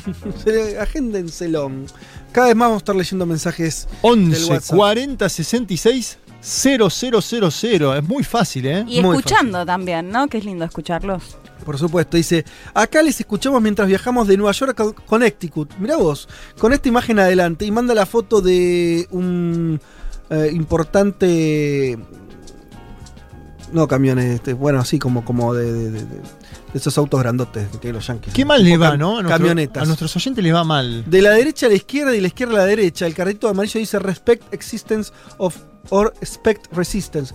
Claro, eh, sí, re- respetanos o, o esperar resistencia, algo así sería, ¿no? Eh, con una bandera norteamericana y otra, me parece que la otra es de un estado. Bueno, no sé. Eh, Natalia, eh, decime si. Justo por atravesar el puente de Mario Cuomo. Mirá, hay un puente de Mario Cuomo. En honor al padre. Claro. En honor al padre del acosador. Fede, y no sé si viste, perdón, no sé si terminaste ese mensaje, pero la foto de eh, que se ven unos chicos en Villa Serrana desde Uruguay, son como cinco personas tirados tomando sol, hermosa foto que dicen que nos están escuchando, así que un Bueno, beso grande. aprovechemos para, para el Día de la. Niñez, ¿no? Hoy, el Día de la No, Niñez. pero, pero- ¿Qué decir que son niños y niñas? No, no. Ah, jóvenes son. O sea, son muy jóvenes, Ah, pero dijiste- tampoco. ah, Tampoco bueno. niños. Claro. Acá se pregunta, eh, a ver, ¿qué es su nombre? Bueno, no, no, no, no, no, no, ¿qué estoy haciendo? Perdón, estoy manejando un celular, eh, no suelo hacerlo. Eh, eh, se pregunta si anotó mal el celu. No, eh, bien el celu, sí, sí, porque te estoy leyendo. Eh, escucho un mundo de sesiones de hace años y nunca me había comunicado. ¿Eh? Firme acá, oyente salvadoreño. Desde La Plata. Mirá qué lindo, un Mm. Salvadoreño platense que escucha este programa. Abrazo a Les 4, nos dice, bueno, abrazo eh, para vos, amigo. Hola, somos Norberto y Ana eh, de Río Cuarto. En el 2015 o antes, el Banco Estatal Chino reconoció que usaron su banco para evadir plata a algunos millonarios. Ah, mira, no sabía eso. ¿Ese Bueno, no es el HFC? Bueno, no sé, Ah, dejo o- la duda porque hubo un temita ahí, ¿no? Sí, con el, El, el- sí, el sí, que hablamos claro. el, es el ICBC. Exacto. Eh, por otra parte, control sobre la corrupción es histórico en China. Es cierto, eso sí, cada tanto se cargan unos cuantos dirigentes. Con esa bandera como nombre, ¿no? A veces, Sí, a veces- vaya uno a saber si. Claro, eh, dirimen sus cuestiones políticas también con ese formato, ¿no? Lo mismo lo de los gerentes, Fede. No me imagino que a los gerentes por ahí le dieron mu- muchos obsequios, ¿no? Claro. Andás a ver. Me gusta el modelo chino, dice Pablo de Vela. Muy bueno el informe, Fede. Eh, tal vez el dilema comunismo-capitalismo confunde para analizar. Tiene un modelo muy propio y efectivo para gobernar 1.400 millones de personas. Bueno.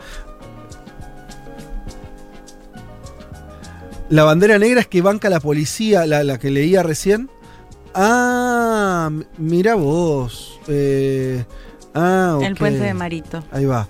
Bueno, también tenemos. Nos preguntan si vamos a hablar de Afganistán. Ahora mismo. Ahora mismo vamos a ir con ese tema. Y también eh, nos mandan saludos desde Pueblo Belgrano, eh, Gualeguaychú. Esto lo hace el amigo Sebastián. ¿Sí? Em, bien. Y también Johnny de Caballito dice: Se nota en la intensidad de los debates la presencia de los cuatro de la radio. Claro, y sí, nos permite Sí, otra, otra obvio. fluidez. Sí, sí, Otra fluidez. Eh, sí, esto lo teníamos perdido, o lo teníamos dificultado con el Zoom.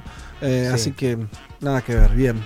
Contentos estamos Y acá. además también te- es, es como más cordial, siento. Porque, viste, no, no la vas a picantear. O no, no La sabes. que picanteas menos eh, con Sí, la presencia. Sí, porque lo ves, viste. no.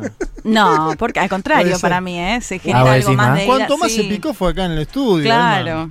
No, no, pero sabes que lo que. Está bien, yo Ah, vos entiendo lo que decís. vos, Juan, porque lo que dice Elman es que, ¿viste? ¿Vieron que la- las peores confusiones a la hora de discutir es en WhatsApp? Sí, claro, por el tono. eh, el tono no lo tenés porque estás escribiendo. Sí. Con la camarita no es lo mismo, pero hay una virtualidad, hay una distancia que por ahí te. Eh, me parece, ¿no? Por ahí tiene que ver con eso. Sí, la igual Leti tienes la, la tesis contraria, que es que si vos ves te da más ganas de. Sí, total, porque además te estás mirando, ya hay otra lectura entre nosotros, ¿no? Me parece Bueno, que en cambio decís, bueno, me desmuteo mejor- para hacer Ah. este comentario, Ah, no, no me sé, desmuteo. Acá está, tranquilo, ya por está. eso no. Nos mandan Sí. saludos, perdón que lo nombre, todo. pero le, le estoy dando bolilla al WhatsApp eh, y quiero que la gente además eh, se, se- se- se meta el, el contacto en su teléfono de la radio para este programa y para cualquier Claro, otro. que lo agende. Sí, claro. 11 40 66 000. Desde Río Gallegos, este es mi primer mensaje, dice Sandro Díaz.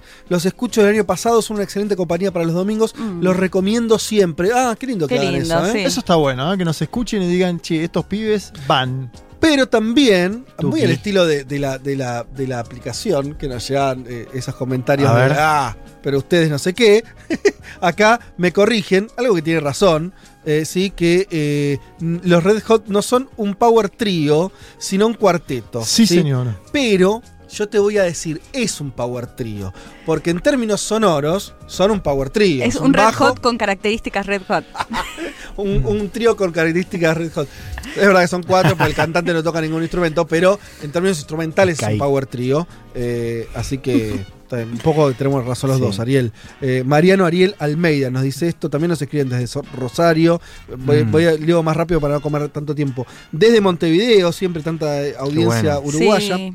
Eh, ya agendado, eh, nos un dicen. Eh, Gabriel, gran programa el de hoy. El de hoy, ¿eh? ¿Qué, los anteriores no te gustaron, bueno. Gabriel? Claro. Viste, eso es que la confusión, ¿te das cuenta? WhatsApp muy lees, bien. eso pasa en WhatsApp. Claro. ¿Puedo pasar un mensaje? No- Que estamos sorteando un libro, lo puedo Sí, decir. por favor.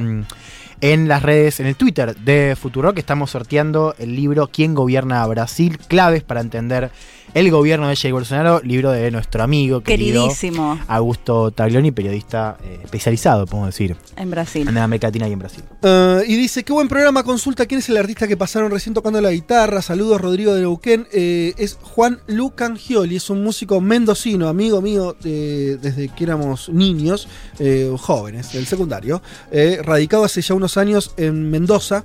Juan Lucangioli lo encontrás en, en Spotify, en YouTube. Tenés una buena excusa para viajar a Mendoza, ¿no? Ir a saludarlo, a verlo. Sí, lo he hecho en algún momento, hace, hace un tiempo ahora que no voy, por obvias razones también, eh, pero sí. mm, Fede, y nos recomendaron una página de globos terráqueos que es hermosa. ¿Ah, ya la sí? estoy mirando, Uh, unos ¿cómo con es? luces. Don Mundo. El, Don el- precio es saladito, pero Son divinos. caros los globos Son terráqueos, caros, son, son caros, caros. pero Y no- hermosos. Es una inversión igual. Y eso Unos no- con luces. Y tiene va. uno- eh, no, no, no son muy útiles, digamos. A ver, está Google Earth, no es que. Sí, eh, sí, sí. o sea, es más decorativo. Es fetiche, es Eso, fetiche. Eso, eso. Eh, mi primera vez que les escribo, che, los leo porque me, me Dale, gusta dale. esto. Gran programa que ilumina el mediodía dominguero. Ah. Éxitos y larga vida. Fernando de Colegiales nos dice esto. Larga vida e iluminar me Fernando encantó. Grandísimo programa, almagrense socie muy nuevo. Me Vecino. suscribí y a los días conseguí un laburito después de meses sin trabajo. ¿Viste? Eso es suerte. Trae este programa suerte. se da Sí, suerte. Lo venimos diciendo. Incluso fíjense los ministros que están Está- asumiendo. Entrevistados que se convierten en ministros. Fíjense los ministros. Entrevistamos Puki, Casi- ministra de Mujeres de Perú, presidente Presidente de Bolivia, dale. Esto lo Ministro, dice Lucas. ministro de Defensa de la Argentina. taca. Juana de Córdoba Capital también manda su mensaje, sus saludos, excelente información. eh, y también lo hace Damián de Tucumán, oyente habitué. Siempre me acompaña en los almuerzos solitarios de domingo, pero hoy en especial porque tocó aislamiento. Uh, bueno, esperemos que esté Bueno, todo bien. loco, que salga todo bien. Les recomiendo escuchar y pasar algo de Javier Nafaltesta, artista tucumán y también oyente del programa. Bueno. Es cierto Javier que los aislamientos actuales son distintos ¿no? a lo del año pasado, ya a esta altura, con vacunación, o al menos gran parte de Mm. la población vacunada. Claro, pues son aislamientos más tranquilos. Si el, te año vacunaste, pasado, sí. el año pasado estabas cortando clavos. Y cierro con esto. Hola, primera vez que escribo por acá. Gran programa. Saludos desde Comas, uno de los distritos más populares de Lima, Perú. Mirá. Abrazos, Emilia. Bueno, che, qué, qué audiencia variopinta que tenemos eh, diversa, de distintos puntos del globo terráqueo. Sí. Bueno, ya Eh, vamos a, vamos a volver a viajar, con lo cual vuelve ahí también, ¿no? La comunidad. Vuelve el pedido ¿Ya te de vas a ir? Delman, vuelve el pedido de Delman. de- Ni bien pueda, ni bien se abra la Nah. frontera. Obvio, sí, es- obvio. esperando que abran las fronteras.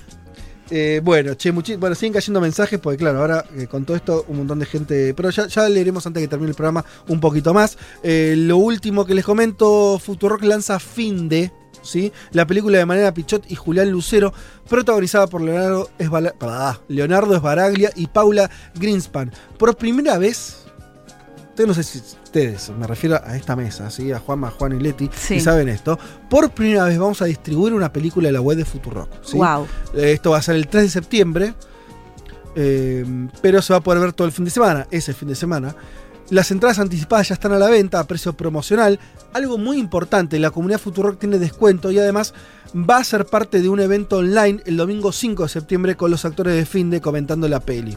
Pero atención, tenés que apurarte y ahora apurarte en serio, ¿eh? porque si sos de la comunidad y querés tener descuento, es hasta mañana lunes. O sea, te queda lo que queda el domingo eh, y ya después se termina. ¿sí? Así que comprá tu entrada ahora mismo, pedí tu código de descuento y entra a finde.futurock.fm, comprás el acceso a la entrada que se va a estrenar el domingo, eh, perdón, el viernes 3 de septiembre.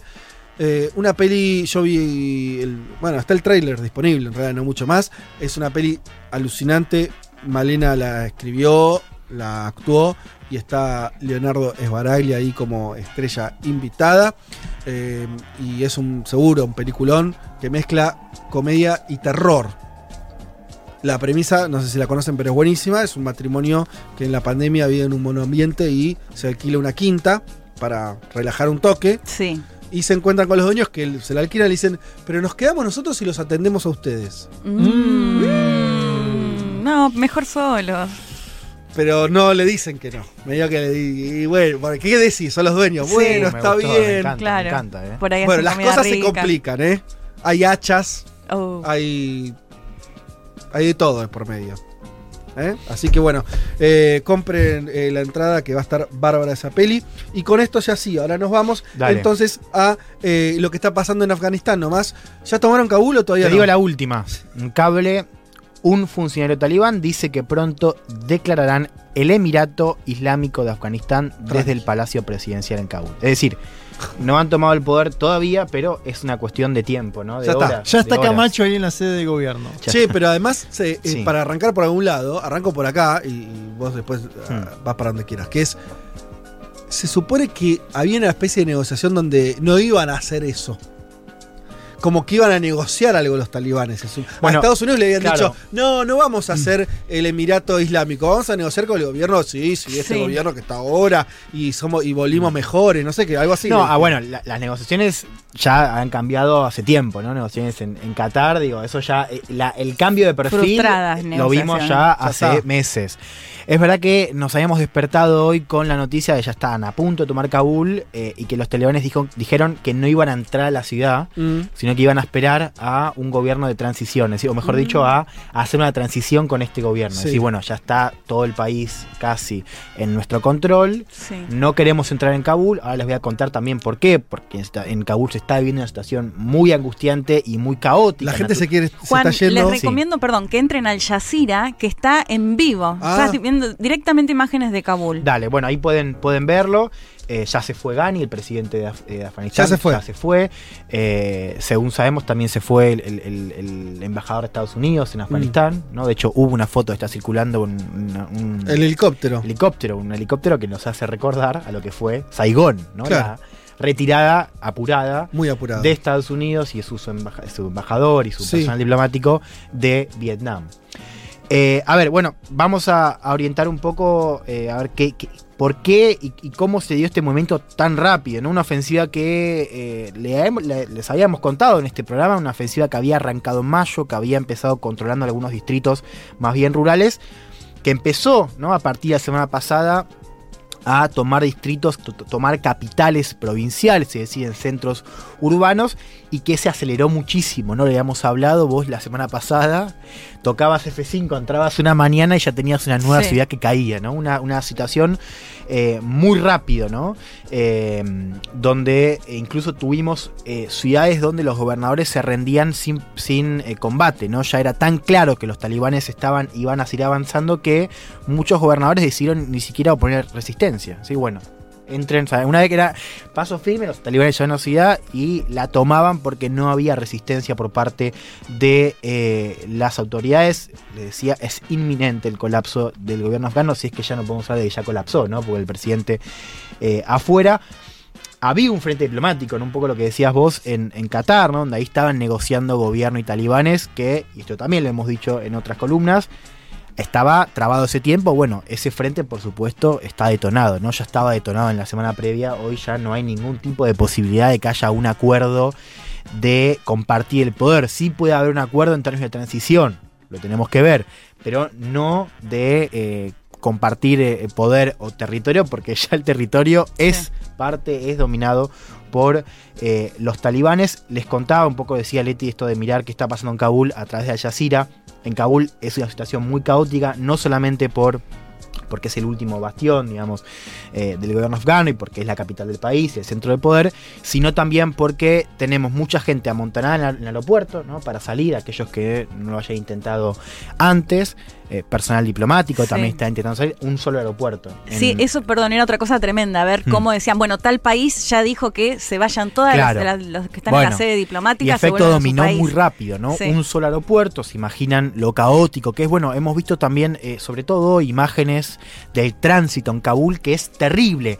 Y también hay que entender que es una situación muy caótica porque a Kabul ha llegado mucha gente del interior del país, más que nada de capitales provinciales que habían caído Claro. en los últimos días y la gente, se, incluso escenas donde la gente dejaba en sus ciudades eh, del interior el auto, dejaban los autos con las llaves adentro, escapándose Qué a Kabul tristeza. con la idea de que... eh, No iban a llegar. Claro, o que si llegaban, ¿no? Porque ya me parece que ahí ya el clima era de una tendencia difícil de revertir, pero que iba a tardar un poco más. Bueno, mucha gente de hecho se, se dormía en plazas, eh, bueno, tuvimos más de 250.000 desplazados en estos días. Entonces, se imaginan la situación que está viviendo ahora Kabul Mm. y con un escenario donde los talibanes están a punto de volver eh, al, al poder. Biden, sí. Biden y Boris Johnson ya evacuaron ¿no? sus embajadas. Sí, les decía, Y Vladimir Putin todavía no. Bueno, ahí también vamos a ver, ¿no? Los talibanes eh, que eh, antes incluso de este movimiento eh, ya se han reunido con altos eh, funcionarios de China y de Rusia, ¿no? También una idea. Bueno, también tienen contacto diplomático con Estados Unidos, ¿no? Digo, por, por supuesto, Estados Unidos tiene contactos con los talibanes. China y Rusia también los tienen y por ahora no han mostrado la misma señal que han mostrado, como decías vos, Estados Unidos y Reino Unido con esta idea además. De de hecho, se registraron disparos eh, cerca del aeropuerto y Estados Unidos emitió señal de alarma para su personal diplomático, cosa de la idea de que podrían correr riesgo, ¿no? Eso todavía no, no ha sido confirmado, sí la alarma. A ver, ¿cómo llegamos a esto? Vamos a poner un poquito más de, de contexto. Les decía, es un tema que hemos tocado ya en este programa, pero reiteramos, en abril Estados Unidos anuncia la retirada, la anuncia eh, Joe Biden, ¿no? Decía que para finales de agosto, para finales de este mes, ya iba a estar completa, o sea, Estados Unidos no iba a tener ningún tipo de presencia militar, y que esto se iba a festejar, recuerdan, en un acto simbólico el 11 de septiembre, ¿no? Por el aniversario del atentado a las torres. Fíjense que no llegamos ni al acto. No, claro. O sea, también, fíjense incluso Lo van a hacer los talibanes el acto. Sí. De hecho, era el pedido de los talibanes en esas negociaciones Mm. frustradas, ¿no? Que se retiren. l- Claro, Estados Unidos estaba dispuesto a honrar.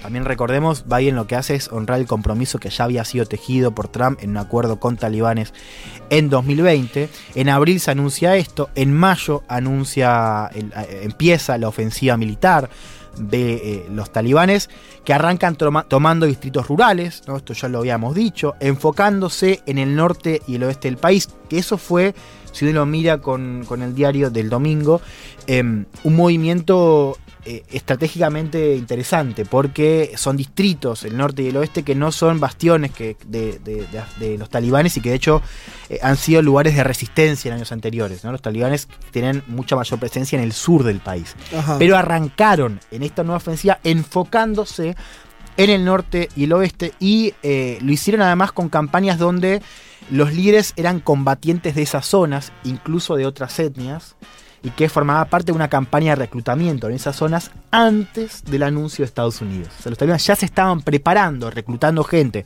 en esas zonas para arrancar con la ofensiva que se dio finalmente en, em, en mayo. ¿no? Las crónicas de, de esas caídas en el norte eh, daban cuenta de una situación donde la población local eh, en muchos casos no ofrecía resistencia. ¿no? Ahí me parece que eso es una distancia con lo que vimos antes, ¿no? mucha bronca también con el gobierno y un clima de desesperanza total. ¿no? por parte de, esa población. Eh, lo digo porque el gobierno en las últimas semanas había intentado armar civiles directamente. Bueno, lo que vimos es que los civiles en muchos casos no estaban dispuestos a Ni ningún los- O sea, tipo. pero vos decís que tiene que ver más con un cansancio con el gobierno o con el temor también a los talibanes y, Y ya bueno, tener la experiencia de de, todo, saber lo ¿no? que, Pero, lo digo, que yo le- llegan a hacer, ¿no? Sí, pero el norte fue un epicentro de resistencia civil también, ¿no? esa alianza del norte con, con muchos grupos civiles que en este caso no, digo, en el pasado han combatido, por supuesto que hay también un riesgo que fuera, Sí. debe ser lo principal, pero también me parece que si vos vas, si vos tenés en la mente de que eventualmente esto va a pasar y el gobierno no puede hacer nada, ¿no? Bueno, me parece Mm. que también acelera un poco eh, los, los plazos.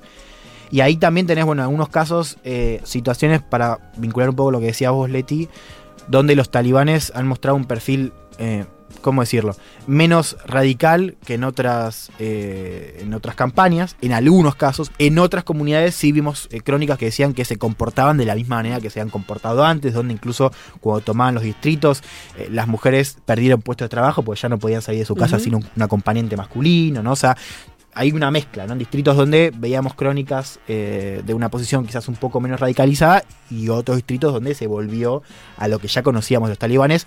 Esto es importante, los talibanes no son un grupo, un grupo monolítico, nosotros hablamos de los talibanes, pero lo que estamos viendo, sobre todo en este último tiempo, es que más bien es una combinación. Movimiento heterogéneo, ¿no? Exacto, ¿no? Y que no hay un solo grupo así como Claro. monolítico.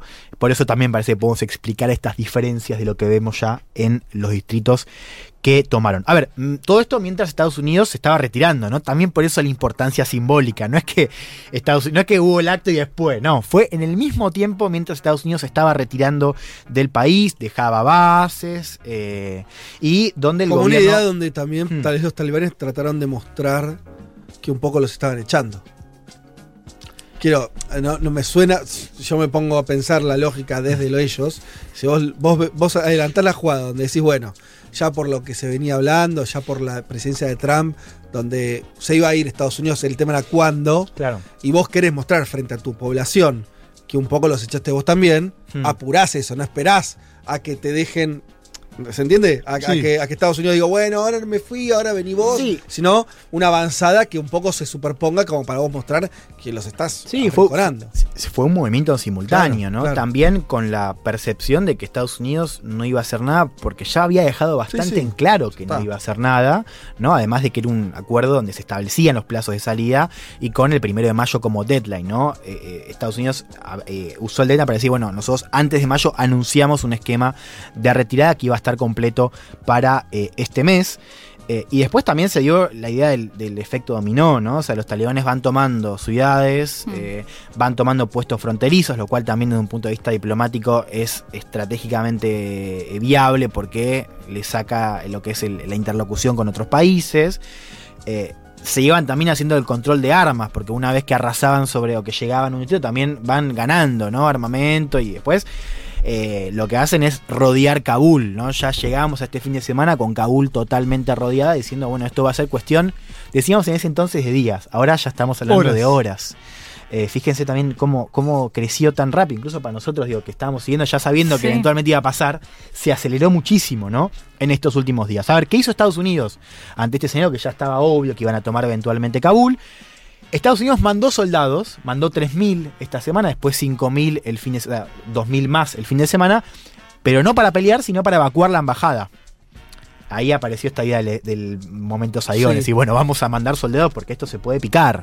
¿no? Entonces mandamos soldados para evacuar la, la De hecho, es embajada. un número que es lógico para algo de Mm. embajada, no es que te está diciendo te envío 100.000. No es un pretexto lo de la embajada. No, no, no, no, realmente fueron a Son buscar- 5.000 y van a buscar a ciudadanos Sí, norteamericanos. Sí, bueno, y también personal digo, afgano que había combatido, ¿no? Como Mm. que podían ser Salvar algunos- targets. Claro. Salvar de algunos los- amigos. Claro, de los eh, talibanes. Pero Estados Unidos saliendo con un mensaje que ya hemos escuchado acá, pero en que incluso se puso, diría, es más controversial por la escena que estábamos viendo. Biden casi no habló, lo dijo algo el martes y dijo algo ayer, pero básicamente Sí, eh, pero, no pero igual lo que dijo, muy impactante. bueno, también. para ahora lo vamos a escuchar de una manera. Porque el que habló, que fue protagonista de esta semana, fue John Kirby, que fue el portavoz del, del- del Mm. Pentágono que salía todos los días. Mientras la situación se, se debilitaba, ¿no? En, en parte por el gobierno afgano, eh, diciendo. Básicamente, los que tienen que defender el país son ellos, son los afganos. Que eso ya lo había dicho Biden. Pero fíjate ahora como la situación de hagan algo. Fíjense cómo lo decía el portavoz eh, del Pentágono, John Kirby. Lo escuchamos. They have an air force the Taliban doesn't. They have modern weaponry that, and, and organizational skills the Taliban doesn't. Uh, they, they have superior numbers to the Taliban. Uh, and so, again, they have the advantage, advantages. Uh, and uh, it's really now their time to use those advantages. It's their country to defend now. This is their struggle. The, the commander in chief has given us a new mission, and that mission is to draw down by the end of this month, and that's where we're moving to. What it looks like beyond that, I'm simply not going to speculate. But this is their country; these are their these are their military forces. tienen una fuerza aérea que los talibanes no tienen, tienen artillería moderna, mo- moderna, tácticas de organización que de vuelta los talibanes no tienen, y tienen más combatientes, ¿no? hablando un poco del ejército afgano. Tienen la ventaja. Y ya, esto lo dice en el momento donde ya los talibanes no, no habían llegado a Kabul, pero estaban avanzando con todo el país. Tienen ventaja. Y ahora es el momento para que usen esas ventajas. Es su país el que tienen que defender ahora. Esta es su lucha. El comandante en jefe nos Sí. ha dado una nueva misión y esa misión es retirarse a fines de este mes. Hacia eso nos estamos moviendo. ¿Qué va a pasar después? No voy a especular. Pero este es su país. Estas son sus fuerzas militares. O sea, 20 años creyendo que los afganos y afganas no se podían liderar y por eso las fuerzas estadounidenses, pero ahora sí lo pueden hacer. Totalmente. Y acá quiero hacer un pequeño apunte. Porque cuando hablamos de fracaso de Estados Unidos, ¿no? en general hablamos en términos de la gran campaña, la cantidad de hombres, incluso desde un punto de vista de cosmovisión, ¿no? de paradigma de eh, política exterior, en este fracaso en construir un orden, un nuevo orden en Afganistán. Pero también es un fracaso militar. Porque Estados Unidos invirtió tiempo, invirtió recursos en preparar un ejército. Estados Unidos mandó durante muchos años soldados y estrategas militares, no abocados únicamente a pelear a los talibanes, sino a armar y a entrenar a un ejército. Con la idea de que eventualmente cuando Estados Unidos vuelva y ese ejército se enfrente a talibanes o quien sea, tenga la superioridad, ¿no? el know-how de Estados Unidos, las armas de Estados Unidos para ganar. Entonces, esto también es un fracaso militar, porque Claro. fíjense que en el momento, el mismo mes, donde Estados Unidos está preparando, está dejando bases militares, el ejército se desmorona. Es verdad que hay un también, hay un ángulo, me parece que hay para hacer a nivel interno, ¿no? De hecho, las crónicas que leíamos hablaban de cómo los propios líderes del ejército pactaban con talibanes, Mm. ¿no? Eh, co- hechos de corrupción en el marco de las propias fuerzas. Ahora, hay que ver también cómo para Estados Unidos fue un fracaso militar y que eso tiene un impacto en cómo el propio ejército ¿no? y cómo el establishment militar percibe este fracaso. Porque Mm. realmente es un fracaso grueso. Un discurso impresionante, ¿no? Que sean los afganos los que solucionan los problemas de Afganistán, dice Estados Sí, Unidos. Es increíble lo paradójico. ¿Escucharon lo de Biden? O sea, Sí. la, la frase de Biden, esa de decir eh, un año o cinco años más de presencia militar estadounidense, no habría marcado ninguna diferencia cuando el ejército afgano no puede o quiere defender su país. Es increíble. Bueno, frase. hacer alusión a esto de escenas que vimos donde se estaban rindiendo directamente. Ahora, el, el tema ahí con esa frase, o, o esa, más que la frase de Biden, digo, la- la- el discurso de Estados Unidos, que lo hemos visto, del, del gobierno actual, lo hemos visto ya hace varios meses, que decía, bueno, nosotros ya cumplimos nuestra misión acá. Mm. ¿no? Nosotros entramos para prevenir que haya otros ataques de Al Qaeda o grupos cortejados y, y albergados por Afganistán. El objetivo está cumplido. Mentira, porque digo, hay una idea de construir un nuevo orden, porque si no, no invertís, no estás tanto tiempo y tenés tantos recursos. Digo, hay una apuesta mayor que por supuesto fracasó. Ahora, lo que dice Biden de respecto a que no va a cambiar nada es interesante y preocupante también, porque tiene razón. O sea, el- el- el- la cosmovisión es correcta. El tema es que, claro, venís con 20 años de presencia. Mm, sí. Y una situación donde además eso no cambia nada. En un momento, digo, no cambia nada para millones de personas en Afganistán que están digo, siendo desplazadas, que están, ¿no? Digo, en un contexto donde, bueno, ahora se lava las manos. Sí. Podríamos Eh, decir sí. que Estados Unidos ya no es lo que era, ¿no? Porque vos decís que intentó formar al Mm. ejército actual, pero también esta historia siempre de relación con los talibanes y el asesoramiento en su momento, digo, y ahora son los talibanes quienes parecieran estar mejor formados en ese sentido Sí, bueno, que los que ahí se hablaba también de como una comparación con Vietnam de la geografía, ¿no? Y las, las montañas en Afganistán, Sí. y esta cosa de muy como también de, del invierno no ruso, ¿no? Sí, Como sí, sí. de la geografía. Bueno, también se pueden, las podemos leer, es verdad, hay un factor geográfico que pesa, pero eh, esto fue un fracaso militar grueso. En esta semana caótica, fíjense un hecho que no me parece para nada menor. El viernes, el secretario de Defensa de Reino Unido, Ben Wallace, va, lo invitan a un canal, Sky News, y le empiezan a preguntar. El tipo sale a cruzar directamente. Reino Unido, recordemos, diría el país que más, eh, que, que más al costado estuvo, ¿no? Con Tony Blair en su momento, al lado de Bush, pero que después ha estado al lado de Estados Unidos en su campaña en Afganistán. También es verdad que hablamos de la OTAN como parte de esa operación. Eh, El secretario de Defensa que sale a ver y cruza directamente a Estados Unidos, habla en contra del acuerdo de Trump, dice que fue un error, habla en contra de la manera en la que Estados Unidos se está retirando ahora, y dice, y me parece que este es el punto que va a generar mayor tensión, dice que Al Qaeda posiblemente vuelva. Lo dice el secretario de Defensa de Reino Unido. Lo escuchamos. First of all, we haven't withdrawn at the moment, but I, know what you're trying to say. Look, I was public about it that at the time of the Trump deal with uh, obviously the Taliban, uh, I felt that that was a mistake to have done it that way. That uh, we'll all, as an international community, probably pay the consequences of that. Uh, but you know when the United States, as the framework nation, took that decision, the way we were all configured, the way we had gone in, uh, meant that uh, we had to leave as well. And you know that that is a strategic decision that has been made. I, I'm absolutely worried that failed states uh, breed.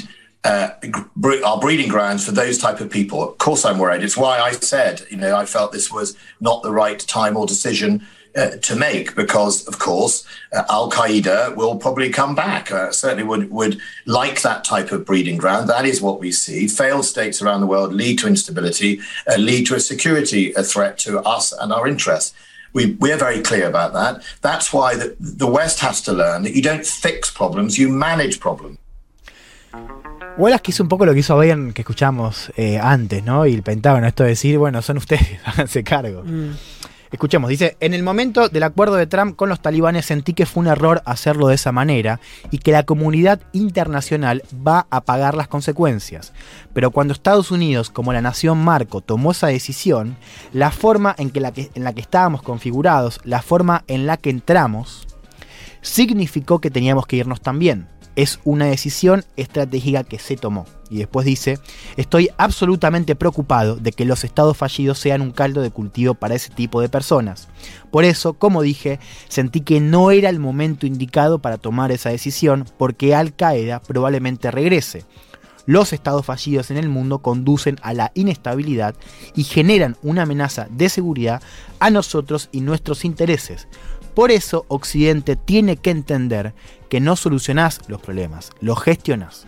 Esto dice el secretario de Defensa. Ahora no, no lo vemos porque estamos viendo una tormenta y porque Estados Unidos tiene muchos frentes, pero esto ya está generando una crisis diplomática con Reino Unido, de hecho lo leemos en la prensa británica, eh, porque claramente es un mensaje eh, que bueno, marca también un poco el desprestigio a veces de la política exterior de Estados Unidos, donde de repente Reino Unido, que fue el país, Sí. digo, bastión de Occidente, que sale a pelear lo tuyo, dice esto estuvo mal, el acuerdo estuvo mal, la manera de ser retiro estuvo mal. eh, e incluso también atacando esta idea, del, el- el- me pareció interesante esto de Occidente tiene que entender, de vuelta lo dice un tipo de el funcionario eh, británico, ¿no? Occidente tiene que entender que a los problemas no los solucionás, sino que los gestionás. Mm. ¿No? Un mensaje lapidario. Eh, Pareciera, realmente- pareciera sí. que, que- que hay. Desde acá no va a parecer obvio. Pero Mm. tal vez llegó el momento donde toda esa pavada de Estados Unidos exportando democracias, ¿no? Que es un poco la. Lo que está abajo de eso, la idea de Mm. vos no solucionas problemas, los puedes gestionar. La idea de solución, ¿no? Sí. Eh, Que está atrás de la idea de llego con mis marines y. bueno, Intervengo y viene la democracia. y después yo ah, genero un- algún orden que no funcionó en ningún lado. Mm. Para nosotros es, es medio obvio eso. Eh, pero bueno, por ahí ya se lo está diciendo Gran Bretaña. Quiere decir, por ahí ya empezó Ah, a calar más hondo eso. Sí, eso lo habíamos. Perdón, decime. No, que digo que además acá no cumple ni con uno ni con otro, ni con esta idea de llevamos el Claro. control o la democracia de Afganistán, Mm. ni con el objetivo con el cual eh, enviaron las fuerzas después del 11 de septiembre, porque la idea era terminar con el terrorismo de Al Qaeda. Digo, ahora está diciendo este No, funcionario claro. británico, bueno, es un caldo de cultivo, Sí. y claramente es un caldo de cultivo para que surja nuevamente Al Qaeda u otra organización similar. Me parece que ni siquiera cumple, en todo caso, con ese objetivo que era, me parece, el de fondo, el de mayor interés real para Estados Unidos. Sí. Que no haya otro atentado terrorista. Sí, bueno, por supuesto, eso, digo, eso lo dice, ¿no? Lo advierte Wallace, el secretario de Defensa de Reino Unido. Hay que ver también qué pasa, ¿no? Es verdad que digo, una situación de- donde tenés, como decía, un estado fallido puede ser caldo de cultivo. Digo, hay que ver también si se cumple, porque todavía Sí. no sabemos qué va a pasar en Afganistán, me parece lo más importante. No sabemos qué va a pasar ahora y cómo se va a manejar. ¿No? eh, pero hay, lo- mucho, hay muchas opciones. ¿Qué? Hay muchas opciones. No, me refiero a esto que decíamos con. Leti, esto que decía Leti de, de Al Qaeda, ¿no? Digo, hoy la verdad es que no. O sea, no tenemos una certeza de que va a volver, digo, que Mm. va a haber una, una amenaza de terrorismo hacia afuera. No, digo, Ah, Claro. porque no, sí, porque sí. no depende de Afganistán. También No, pero bueno, de un quedan las puertas abiertas a esa claro. posibilidad. Sí, o sea, efectivamente también hay una cuestión simbólica ahí, ¿no? Que ya le hemos hablado, digo, esto. Cuando anunciamos, cuando anunciamos, cuando hicimos la columna, cuando fue el anuncio, ¿no? Un poco lo que decíamos ahí era era que esto también iba a ser un cambio de paradigma hacia adentro, hacia los propios estadounidenses, de la manera en la que perciben el lugar de Estados Unidos en el mundo. Mm. Que eso ya había cambiado, porque, y esto me parece que eh, eh, eh, tanto lo vimos en Trump como en Biden, y lo tenemos en las encuestas, los estadounidenses no quieren, no, no quieren eh, ninguno de esos tipos de, de intervención y exportar democracia, más, sobre todo por una cuestión de costo, ¿no? Me parece ahí vuelve el Y de resultados interno, y de- y resultados. Ahora, esto estamos hablando exclusivamente de cuestiones internas, ¿no? Desde ya que estamos descontando lo que genera a nivel externo, que es lo más preocupante, ¿no? Y lo estamos viendo ahora.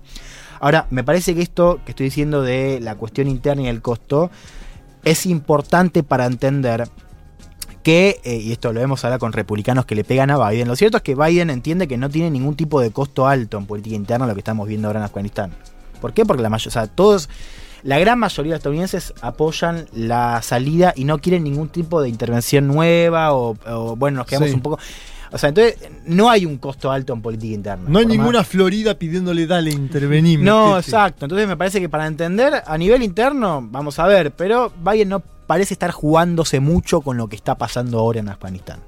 Ahora, sí tenemos que ver qué pasa a nivel externo, ¿no? Y acá me parece que tenemos que hablar de un movimiento más a mediano o largo plazo, ¿no? Que es el soft power de Estados Unidos, la percepción del poder militar de Estados Unidos, ¿no? Cómo se percibe a Estados Unidos en el mundo con una situación con la que estamos viendo ahora, que vuelvo a poner el foco en la cuestión simbólica. Los o sea, Estados Unidos entra en el 2001, saca a los talibanes, arma un gobierno en 2004, está 20 años ahí. 20 años. El mes en el que está retirando militarmente, los mismos tipos a los cuales sacaron están volviendo al poder en simultáneo. Y Estados Unidos vuelve, con, vuelve a reproducir las imágenes que vimos eh, en Vietnam en, eh, en, en El su momento, 75. en el 75. Eh, leía también una columna que, que, que- que- que hablaba un poco de los costes que iba a tener, ¿no? de Gideon Rackman, pero que matizaba un poco eso porque decía, cuando fue lo de Vietnam, eh, también hablamos de un fracaso estrepitoso. Lo cierto es que revenamos un poco más, un, par de años más y se cayó el, Claro. el muro. ¿no? Entonces digo, al fin y al Sí, cabo, sí. lo importante va a ser lo que pasa a nivel interno. Y ahí lo vinculo con eso que decías vos, Fede, de China, ¿no? Me parece que el cambio real va a estar ahí. Ahora, no es menor el costo que sufre Estados Unidos en cómo se ve percibido el mundo, cómo lo percibe Occidente, cómo lo percibe eh, el resto del mundo para, bueno, lo que van a hacer otras, otras políticas, quizás no de intervención, pero sigue, Estados Unidos sigue ocupando, por supuesto, un lugar predominante en cualquier estallido o escenario conflictivo que suceda hoy eh, en el mundo. Es un golpe al prestigio del ejército de Estados Unidos, es un golpe al- a la política exterior en un momento de mucha pugnacidad eh, con China. Así que cierro con esto a seguir qué va a pasar ahora en Kabul, con una situación que todavía no es clara en relación al futuro, pero sí sabemos que ese futuro va a estar dictado por ahora por eh, los talibanes, un drama humanitario, decíamos más de 200.000 desplazados, muchos que ya dejaron eh, el país, la mayoría que se queda, ¿no? la mayoría de afganos y afganas que se queda en su país eh, y con la incógnita de, bueno, si se va a volver al mismo orden, Mm. ¿no? Más radical, Sí. eh, sobre todo con mujeres y niños cuando Esto estaban los es- talibanes, o si va a haber, como decíamos, O una si se han deconstruido en estos años. no, talibanes. si digamos, Sí. como, como justamente como no son un grupo monolítico, esto de que haya algunos distritos que sí, quizás otros que no, Sí. bueno, eso por supuesto está por verse, me parece que es lo más importante. Después, y con esto cierro, reconocimiento diplomático. Yo les decía, los talibanes ya se habían comunicado con Rusia y con China que, como decía Juan al principio, no, no, se, qui- no se están yendo como Estados Unidos. Claro. Bueno, atención a ver ahí qué pasa, cuáles son los primeros movimientos de reconocimiento diplomático o no, sobre todo por parte de China. ¿no? En, eh, en Afganistán con eh, los talibanes que ya entraron a Kabul y que se preparan para tomar el poder después de 20 años de presencia Sí. militar. de Qué bárbaro. Eh, mm, Y que está hasta el hijo de eh, el mulá Omar, que es considerado como el fundador de los talibanes. Estaba viendo en el- la especie de organigrama, digamos, de quienes están a la cabeza, que no tiene foto. Y no sé si se, si se acuerdan de la figura que él no permitía que le saquen fotos. Que hay una, creo, una sola imagen recorriendo que le falta un ojo, qué sé yo, y veo que está el hijo entre los principales también. Eh, aprovecho para recomendar quien no tenga el libro de Fernando Duclos, Periodistán, eh, libro que editó Futurock hace eh, un año. Eh, dentro de ese libro, que es un viaje de, de él por muchos países de, de Medio Oriente, de Asia, hay también un capítulo, él estuvo en Kabul. Ujú. Mirá, llegó ahí, estuvo cinco días en la capital de Afganistán y estuvo, es, muy interesante lo que cuenta eh, eh, en esa capital que obviamente no lo gobernaba el talibán, pero donde tenía que tener mucho cuidado porque había atentados todo el tiempo, conoce eh, y, y es hospedado por, por afganos, ¿sí? Eh, una de las cosas que cuenta es que nunca, en ningún momento ve una mujer. En Sí. ningún momento, salvo en la, en la calle, no ve, eh, y, y creo que poco, eh, pero su amigo que lo hospeda eh, eh, no le permite ver a las mujeres que viven en esa casa.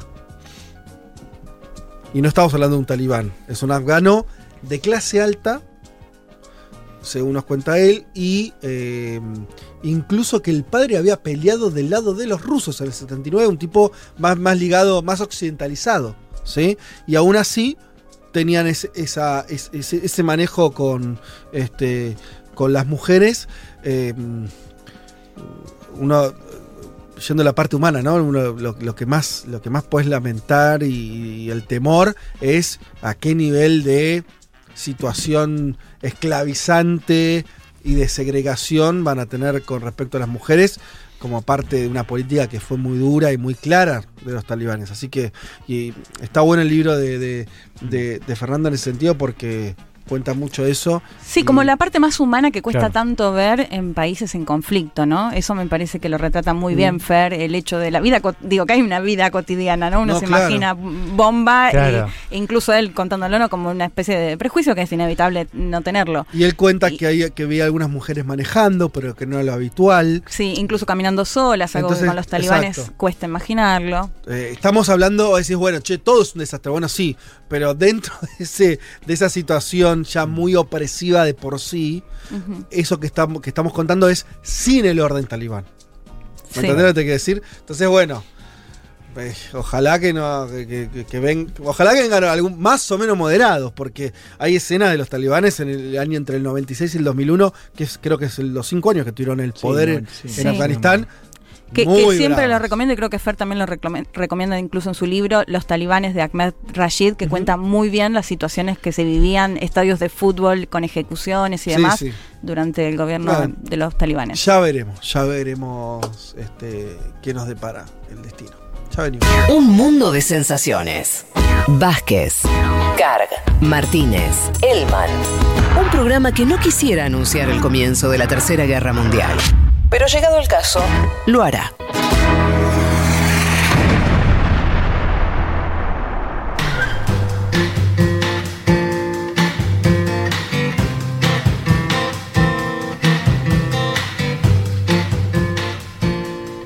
Bueno, como ustedes saben, todos los domingos Pablo 30 nos trae la canción del mundo. En este caso, nos vamos a Nueva Zelanda, ¿sí? Que nos dice Pablo, abrirá sus puertas a los viajeros vacunados. Así que si alguno se quiere pegar un viajecito, ¿eh? Y se quedó con unos dinerillos Sí. ahí. eh, a principios del 2022, claro.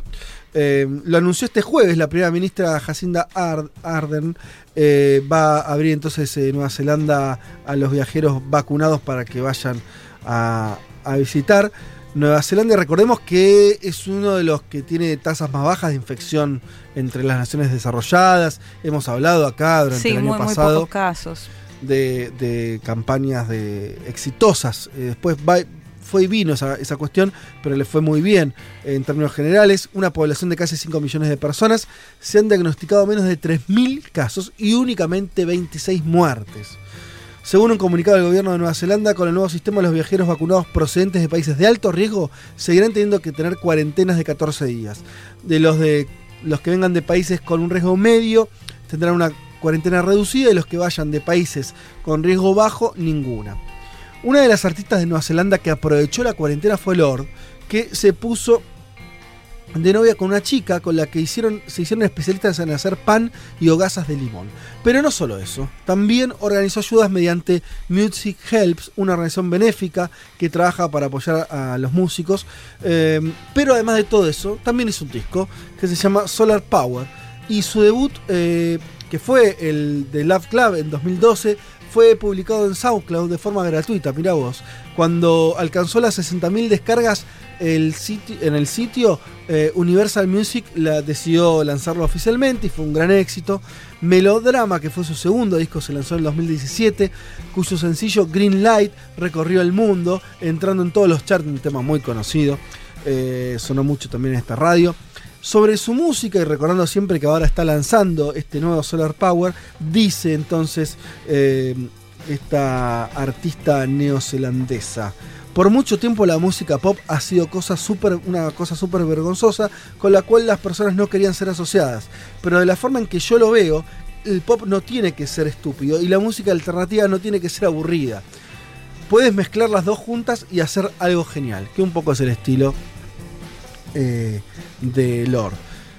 También dice que dejó Instagram y dice que me di cuenta de que solo pensaba en imaginarme un pie de foto divertido en Instagram o colgar una foto mía en la que se me viera bien y así obtener una cierta cantidad de likes. A medida que envejezco, me doy cuenta que no quiero usar tanto las redes sociales. Son Otra una que- porquería, ¿no? Se está yendo a su cueva. Sí, otra que se va a su cueva. Sobre su lugar en el arte dice, cada día hay un tipo tratando de explicarme algo que yo entiendo, que ya entiendo. Lo intenta llevar lo mejor que puedes, es lo que hay. Siempre he tenido una fuerte conciencia de mí misma, de mi música, así que no ha sido un problema. Lo que sí reconozco es que ahora hay una plataforma más grande para las mujeres en la música. Muy bien, vamos a escuchar entonces esta canción que abre un nuevo álbum que se lanzará la semana que viene, llamado como el disco. Hablamos de la canción homónima entonces del álbum Solar Power.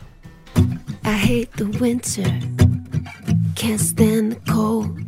I tend to cancel all the plans. So sorry, I can't make it. But when the heat comes, something takes a hold. Can I kick it? Yeah, I can. My cheeks in high color, overripe peaches. No shirt, no shoes, only my features. My boy behind me, he's taking pictures. The boys and girls onto the beaches. Come on, come on, tell you my secrets. I'm kinda like a prettier Jesus. Forget all of the tears that you've cried, it's over. Federico Vázquez, Juan Manuel Carr, Leticia Martínez y Juan Elman. Un mundo de sensaciones. De la invención de la rueda a las stories de Instagram.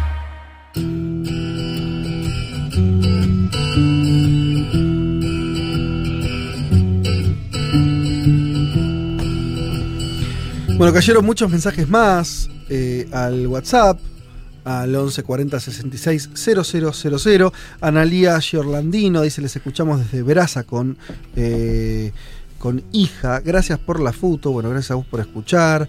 Eh, también tenemos un mensaje acá desde Madrid, A al ver. pie de cañón, escuchándoles como siempre, Priscila. ¿sí? Que nos manda una foto de ella eh, con auriculares escuchando ahí en un. Este, está caminando por algún lugar. ¿En un parque está? Eso parece. ¿Será el Parque del Retiro, un hermoso Mm, lugar No Madrid? sé. Soy Val de Córdoba. Eh, me da vergüenza escribir, pero si lo piden, acá estoy. Dice, Sí. bueno, gracias. Y las fotos, qué lindo es verlos, ¿no? En los, Sí. en los lugares en donde nos Y están escucharlos escuchando. eventualmente también. Sí, también. Con Desde Nono Córdoba, Uh, qué bien. también, eh, sí, con un, la imagen de, de un arroyito eh, que se quedó, dice, con la frase, si China se está comiendo al capitalismo, y se me crearon miles de líneas. Dice, gracias por este programón, cada columna es una delicia. Esto nos cuenta Mauro mm, desde Nono. Eh, y también hay una pregunta, alguien que pregunta para Elman, eh, ¿ISIS no sería una organización sucedánea a Al Qaeda o le estoy pifiando? Dice Javier. No, No. no, había vínculos, claro, pero no. Así como lo hay vínculos entre Al Qaeda y los talibanes, más no son lo mismo. Claro. Y todos tienen vínculos también con Pakistán, si querés. ¿No? Pues, Sí. hubo- muchos hablaron de- del vínculo este con Sí, Pakistán. verdad que a veces se, se sobreestima un poco la- el vínculo de Pakistán con los talibanes en el sentido de apoyo, pero sí, por supuesto, tiene un vínculo. pero fue un refugio importante un también. refugio cuando, claro, cuando llegó a Estados Unidos, muchos talibanes se fueron a Pakistán. Ahí va, bueno. Y de ahí iniciaron esta larga marcha, ¿no? Bancando como siempre un mundo desde Sevilla. Mirá cuánta gente en Uh, España. lindo. Con casi 50 grados. Claro, en el sur de España Sí, debe ser en este momento. wow. 50 grados dice y un cielo naranja. Un apocalipsis precioso. Ay, qué bien. Viste que si vas a Granada, por ejemplo, Eh, en todos los Fede hoteles, todos los hoteles de Granada tienen una pileta porque es imposible. Ah, sí. qué hermoso. Muy cal- muy- Es imposible estar en un lugar que no sea con agua. Oh, qué bien. Preparando la cena, vos decís, ¿cómo la cena? Nos está escuchando desde Oslo. Uh, sí, Ah. Planazo Domingo decir, se les Oslo. quiere. Eh, ¿te- ¿Estabas por decir Oslo? Te Tenemos sí, un porque- oyente en porque Oslo. sí. ¿Es el mismo que escribe siempre? No este sé. es Quique Fredes. Mirá, Me parece que Quique está en las negociaciones con Venezuela. Mirá, ¿no? me acuerdo Noruega. perfecto. Lo tengo tan presente. Para nada, Aquí era- que- eran dos familias distintas y cagamos, ¿no? Pero que la semana pasada creo que escribieron diciendo. Somos los de Oslo, hace bastante Ah. no escribimos, no se Ah, olviden de bueno. nosotros. Y después el oyente de Irán también. Se me fue el nombre ahora, Mirá, ahí, ahí no pero pone siempre cara, nos Juan. Lo escucha que un pasa es que genio. Juan está pensando en Oslo como un lugar ¿no? donde No, no, es que no me acordaba, pero sí es verdad. Que pasa que ese oyente, y fíjate esto, escribe mucho por Twitter o no? Sí, El iraní. el iraní. Sí. Ah, viste. Yo Siempre está la- muy Y atento. claro, Un genio el iraní. Sí, muy genio. Bueno, ahí va, ahí está escribiendo algo más. Eh, Quique, sí, el fiel oyente de Noruega, jaja, un abrazo. Bien, bueno. Eso. Listo.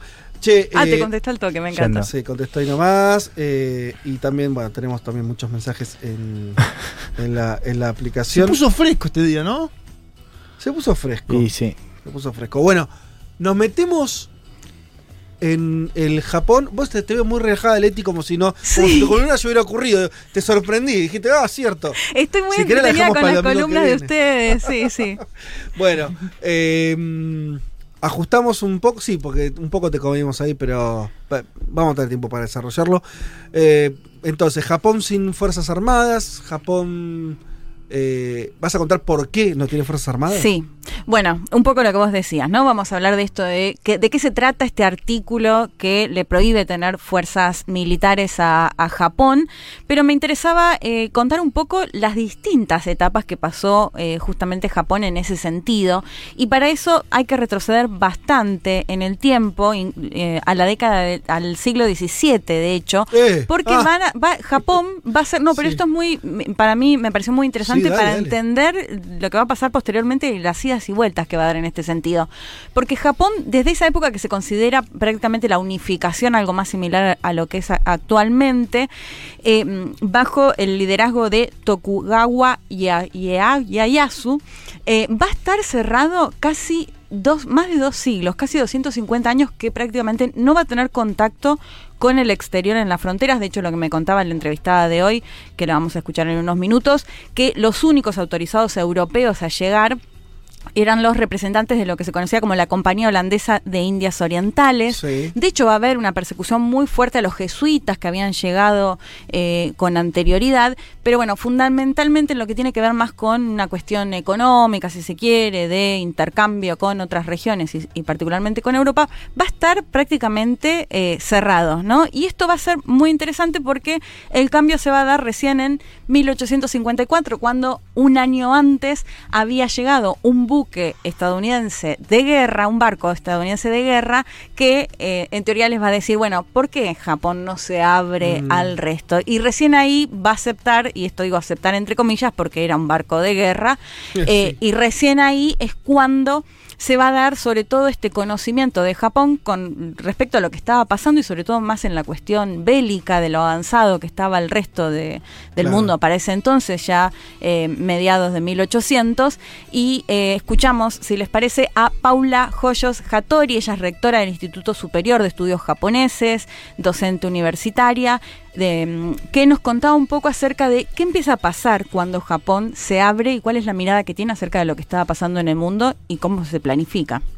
Japón de alguna manera se está dando cuenta en este momento de que la tecnología, particularmente la bélica, había avanzado muchísimo en esos 200 años y pico de cerramiento. Lo que va a ocurrir es que Japón inicia un veloz proceso de construcción de un Estado-nación moderno y para eso tiene que hacer profundas transformaciones en el ámbito de lo político, de lo económico, la cultura, la tecnología. Esta etapa de la historia japonesa se conoce como periodo Meiji y uno de sus lemas era país fuerte, ejército poderoso. El resultado de todo ese proceso va a ser un país que, a la manera de las grandes potencias europeas, comienza de inmediato su escalada expansionista. Primero en 1895 le va a ganar la primera guerra a China, en 1905 le va a ganar una guerra a Rusia, en 1910 va a anexar Corea y así la escalada va a seguir hasta el trágico final de la Segunda Guerra Mundial en 1945. Estaban tranquilos, se envalentonaron. Una vez que Claro. abri- abrieron, dijeron, ah, ah, pará, si abrimos podemos ir, Sí. podemos, podemos nosotros Me- convertirnos en Sí. colonizadores. Me interesaba hacer el énfasis en eso justamente porque pasa de ser un país que casi no tenía eh, conexión con el resto, a decir, bueno, en realidad sí, nos tenemos que modernizar en la cuestión bélica y, y empieza a ser un país eh, muy poderoso. De hecho, esto que, que mencionaba Pau, país fuerte, ejército poderoso y bajo esa, digamos, esa lógica es que se va a dar las guerras que contaban, ni más ni Sí, menos claro. con China, con Rusia, con Corea. De hecho, si escuchamos muchas veces la historia de China o de Corea, este temor Japón- a Japón y su fuerza militar. Pero Le esto, ganó a varios, ¿no? Sí. Eh, No, no, una fuerza militar pesados. y expansiva muy fuerte eh, durante todas estas décadas. Eligió más a los aliados en, el cuar- en la década del 40. Ahí, ahí, ahí, ah, Sí. ahí no la vio. Pero acá, ¿quién es no vio la, bonito no, acá? no, no. No, vio, no la vio venir. No la vio venir. Bueno. no las vio venir. a las Y dos. justamente esa posición que va a tomar va a ser también el fin de este Japón poderoso Sí, claro. militarmente, porque lo que va a pasar, que, que lo contaba muy bien Pau, los últimos grandes tres hechos de la Segunda Guerra, después de Pearl Harbor, ¿no? en Estados Unidos, el ataque japonés, se van a dar en territorio japonés. Uno va a ser eh, la batalla de Okinawa, que quizás es menos conocida, pero se considera que murió un tercio de la población. Eh, alrededor Ah, bueno. de eh, 110.000 personas que fallecieron en esta batalla que se da en 1945 y después por supuesto lo que tiene que ver y de hecho que fue hace poco el aniversario del 6 y el 9 de agosto de 1945 las dos bombas Perdón, atómicas. ¿se, se muere la- la- un tercio de la población local o la Sí, de Okinawa. Ah, ok. Que de hecho Igual lo voy a montón, traer ¿no? Digo, después porque hay. bueno, no, me- no lo quiero adelantar, pero Okinawa es un lugar muy relevante para entender la secuela justamente de todo esto. Les decía, después el 6 y el 9 de agosto, por supuesto, las bombas atómicas sobre Hiroshima y Nagasaki, eh, que también se calcula que 140.000 murieron en eh, Hiroshima y 75.000 en Nagasaki. Y acá les hago una recomendación: Rapsodia en agosto, Rhapsody in August, que es de Akira Kurosawa, un director eh, de cine japonés, una película de 1991, que es muy interesante porque eh, se da en Nagasaki, en la nueva Nagasaki. La, peli se trata de una viuda, justamente de alguien que falleció en esta, en la bomba atómica, y cómo se da el nexo cuando descubre que tiene un familiar en Estados Unidos y la visión de esta señora que fue una víctima directa con la visión de sus hijos y las de su nieto. De hecho, sus hijos planteando que no le querían decir a su familia estadounidense que su padre había muerto en la bomba atómica por si ellos se sentían ofendidos, ¿no?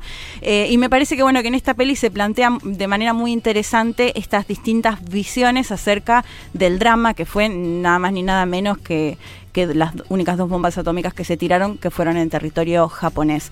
En ese contexto, cuando finaliza justamente la guerra mundial, después de estos hechos en 1945, lo que va a pasar es que Estados Unidos va a ocupar el territorio japonés y en 1947 van a reformar la constitución que es la constitución que se tiene hasta hoy en día y desde donde se va a escribir el artículo eh, 9, que es este artículo que la escuchamos a Paula Hattori, que ya contaba concretamente qué es lo que establece el artículo 9 de la constitución japonesa. En esta constitución nueva de 1947 hay un artículo clave, el número 9. En este artículo Japón renuncia directamente a la guerra como derecho soberano. Creo que es muy interesante leer lo que dice el artículo. Aspirando sinceramente a una paz internacional basada en la justicia y el orden, el pueblo japonés renuncia para siempre a la guerra como derecho soberano de la nación y a la amenaza o al uso de la fuerza como medio de solución en disputas internacionales. Y además agrega que no se mantendrán en lo sucesivo fuerzas de tierra, mar o aire. La pregunta que sigue a esta parte del artículo es qué pasa si otro Estado intentara invadir Japón, si Japón está renunciando a la guerra y está renunciando a tener fuerzas de tierra, mar o aire. Bueno, el gobierno de ocupación estadounidense surge entonces como una garantía para poder mantener este artículo vigente. En el hipotético caso de una invasión, los Estados Unidos son quienes deben proteger al pueblo japonés. Renunciaron a la posibilidad de una guerra, renunciaron a la posibilidad de tener fuerzas militares, esto bajo ocupación estadounidense. Y esto tan interesante, bueno, ¿y qué pasa si algún otro estado, eh, de hecho con la historia que tenía Jap- Japón justamente, intenta eh, algún tipo de ofensiva? Bueno, va a estar Estados Unidos ahí para defenderlo, ¿no? Eh, Yo tengo la sensación con los japoneses que siempre van demasiado a fondo, ¿viste? O sea, ¿viste? Eh, eh, eh, se encierran, se encierran. Van para afuera, hacen un imperio y invaden China. O sea, sin escala, ¿viste? Una islita. Claro. eh, ponen, eh, le gana, les tira las bombas atómicas, cierran con los yanquis. Listo, no hacemos nunca más la guerra contra nadie. Sí, es que va a surgir también esa idea más pacifista de, bueno, no tenemos fuerzas militares, no Pero vamos son a a la medio de- Muy guerra. polarizante, ¿no? Muy polarizante. Eh, agarran el capitalismo. O sea, Todo o nada. eh, ¿viste? Van a fondo, ¿viste? Lo que es Bueno, es que fíjate estas tres etapas, por eso las traía, que me parece interesante. Pasa de un encierro total a crear uno de los ejércitos más poderosos, a quedarse sin ejército. O sea, bien extremos las situaciones con Estados Unidos ahí presente y escribiendo este artículo 9. ¿Qué pasa actualmente? Este artículo sigue funcionando como la Constitución. Lo que pasó eh, hace unas décadas ya fue que se crearon unas fuerzas que se, cono- se conocen como autodefensas, Mm. pero que no tienen las mismas o están muy limitadas, digamos, Sí. en comparación con las- lo que pueden llegar a ser las fuerzas militares. De hecho, en los últimos años Mm. eh, y sobre todo durante el gobierno de Abe, el, ex premier japonés, se empezó a financiar mucho más a estas fuerzas de autodefensa. Lo que yo leía, según las encuestas, igual la postura en general de los japoneses y las japonesas está, está bastante equilibrado acerca de si realmente quieren modificar o no modificar Mm. este artículo. De hecho, se habló de la posibilidad de ir a un referéndum justamente para hacer una Sí. enmienda constitucional y modificar esta situación y que Japón pueda tener una fuerza militar. Lo que está pasando también, y por eso mencionábamos hoy Okinawa, que es un archipiélago bien bien al sur de, de Japón, es que en esta región está el 70% de las bases militares, porque tienen bases militares estadounidenses, y lo que está pidiendo con mucha fuerza la población es que no quieren más bases, que no quieren... eh, justamente a Estados Unidos con estas eh, bases militares. Y para eso escuchamos ya el último audio de Paula eh, Hattori que nos contaba acerca de qué pasa con esta población en Okinawa. Si bien en 1952 terminó la ocupación estadounidense de todo el territorio japonés, los estadounidenses se mantuvieron en eh, la prefectura de Okinawa. Siguió ocupada bajo un gobierno estadounidense hasta 1972, cuando finalmente fue devuelta a Japón. Fue devuelta, pero la presencia estadounidense sigue en la prefectura de Okinawa porque más de la mitad de las bases militares extranjeras que hay en Japón hoy están en esa prefectura. Son más de 30 solamente en el pequeño archipiélago de Okinawa. La población okinawense, de hecho, está eh, organizándose y está movilizada para intentar presionar al gobierno central de Tokio para que estas bases sean cambiadas de lugar, ¿no? que de alguna manera Okinawa vuelva a ser de los y las okinawenses. Bueno, el caso particular que en 1952 Estados Unidos se retira de territorio japonés, pero de este de esta región que les mencionaba está bien al sur, eh, no lo va a hacer hasta 1972 y como les decía, donde aún permanecen el 70% de las bases militares. Si buscan las imágenes, hay muchas protestas y mucha movilización en base a esto de oponerse justamente a que las fuerzas militares sigan presentes en Estados Unidos cuando su propio Estado no puede acceder o no puede tener eh, sus fuerzas militares. Bueno, me parecía un caso bien interesante y le sumaría lo que vos comentabas hoy, Fede, esto de quizás Japón a su vez se puede tomar como un ejemplo exitoso si se quiere ver desde el lado más económico, pero me parece que al costo de esto de eh, tener que bancarse que quien fue su, su, su peor enemigo, ¿no? Porque, bueno, la- la- las bombas atómicas, toda la, la situación de la batalla que les contaba anteriormente y todo, pero que se dio y que en ese contexto me parece que, bueno, en la cuestión económica, más allá de que en la cuestión social y todo eso lo hemos visto incluso en otra columna, de lo que padecen acerca de la, Sí, la una cantidad de trabajo que tienen, las exigencias, claro. Pero yo pensé una cosa, Leti, que, que ahora en el marco de lo que de, de lo que ya es obvio, que es el enfrentamiento entre China y Estados Unidos, Japón es probable que, esto no, no tengo idea, eh, pero haciendo un cálculo medio obvio, Japón como gran aliado de Estados Unidos, pieza fundamental en el Pacífico. Sí. La, la posibilidad de armarse o de que Estados Unidos lo rearme no debe ser, no debe estar muy lejana. No, de hecho publicaron un papel, eh, un white paper, como se dice, de defensa, eh, en, creo que fue, si no es este mes, el mes pasado, donde justamente advierten sobre el creciente peligro militar de China y es un debate cada vez más, eh, más vigente en Japón esto de armarse, ¿no? A pesar de. como buscándole ciertos Sí. puntos ciegos a este artículo de la Constitución, ¿no? Este artículo pacifista, esta Constitución Los propios pacifista. Estados Unidos deben ver eso como po- positivo. No, también, sí, sí, pero digo, incluso dentro de Japón, o sea, no está solamente la idea de que China va a ser un problema cada vez más eh, fuerte en términos militares en el Pacífico, sino que además hay, una, hay, que, hay que encontrar puntos ciegos de esa constitución y si no reescribirla para justamente enfocarse en eso. Sí, avanzar posiblemente en un referéndum para modificarlo, Claro. pero bueno, hay que ver qué opina la sociedad, porque como te decían las encuestas, está bastante equilibrada la postura, digamos, de, de gente que tiene más esta idea de, bueno, no queremos Mm. ser pacifistas y demás, y por otro lado, bueno, la necesidad de que esté armado en el contexto con China y con Estados Unidos como como aliado. Así que bueno, me parece interesante ver qué puede llegar a pasar con Bien. esta situación en, un país eh, bueno, realmente muy importante a nivel internacional y en un lugar muy Sí. particular en este conflicto entre Estados Unidos y China. Y nos eh, acá nos dice eh, mensaje en el WhatsApp. Juan nos dice, eh, ya que hablan de Japón, los invito además a que vean la relación deuda-PDI de los nipones. Sí, creo que es de las más altas del Do- mundo. eh, sí, 200, creo que es la más alta. 274 nos dice él. 274%. Sí, sí, sí, sí, eh, que ahora se, se- se amplió mucho con el gasto para los Juegos Olímpicos. Sí, eh, esa cosa Bueno, gasto no, mejor dicho, gasto para los Juegos Olímpicos y también el, el- el tremendo paquete fiscal en el marco de la pandemia. O sea, en realidad fue eso. Claro, eh, porque Japón tiene es una economía con estancamiento importante, crece muy poco. Lo que tiene Japón, que es lo que explica ese estancamiento, que tiene un problema demográfico muy fuerte.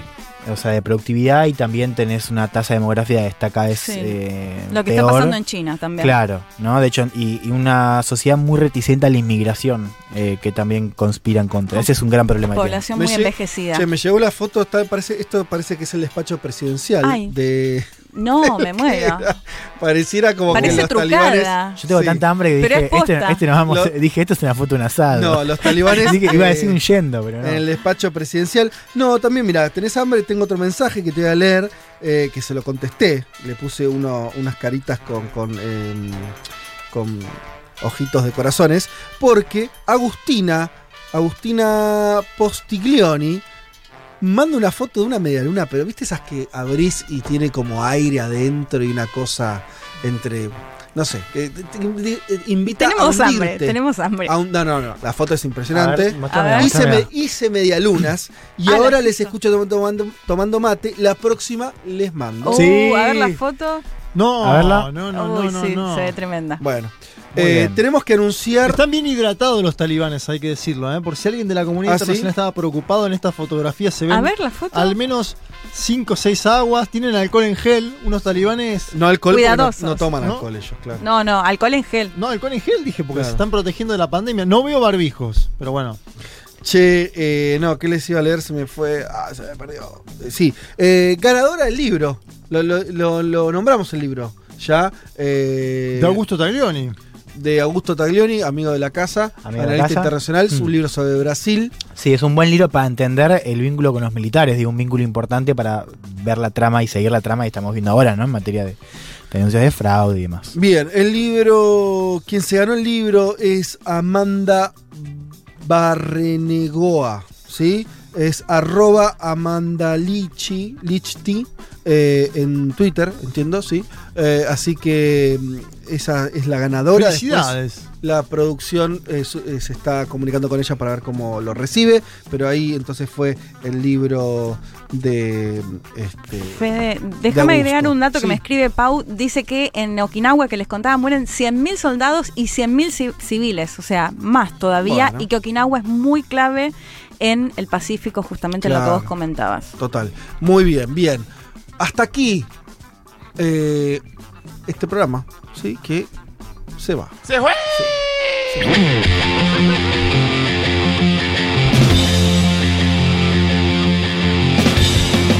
Eh, señoras y señores, eh, muchas tardes y buenas gracias. Bueno, muy bien, esto ha sido todo por hoy.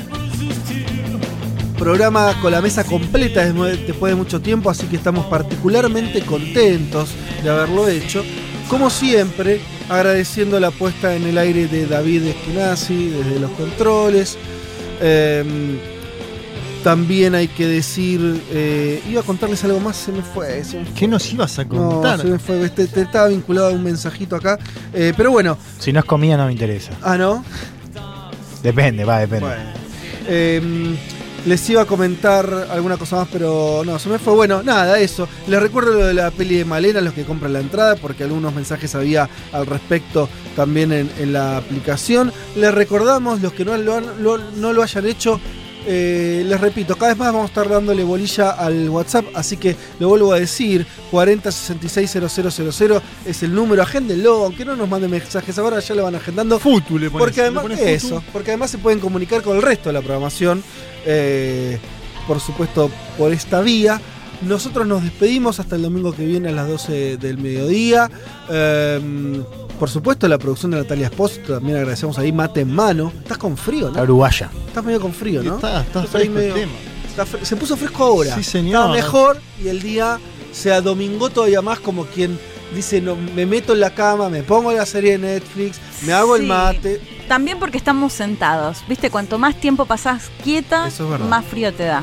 Bueno, feliz domingo para todos, como decía Silvio. tiempo. Eh, que pásenla lindo. Chao.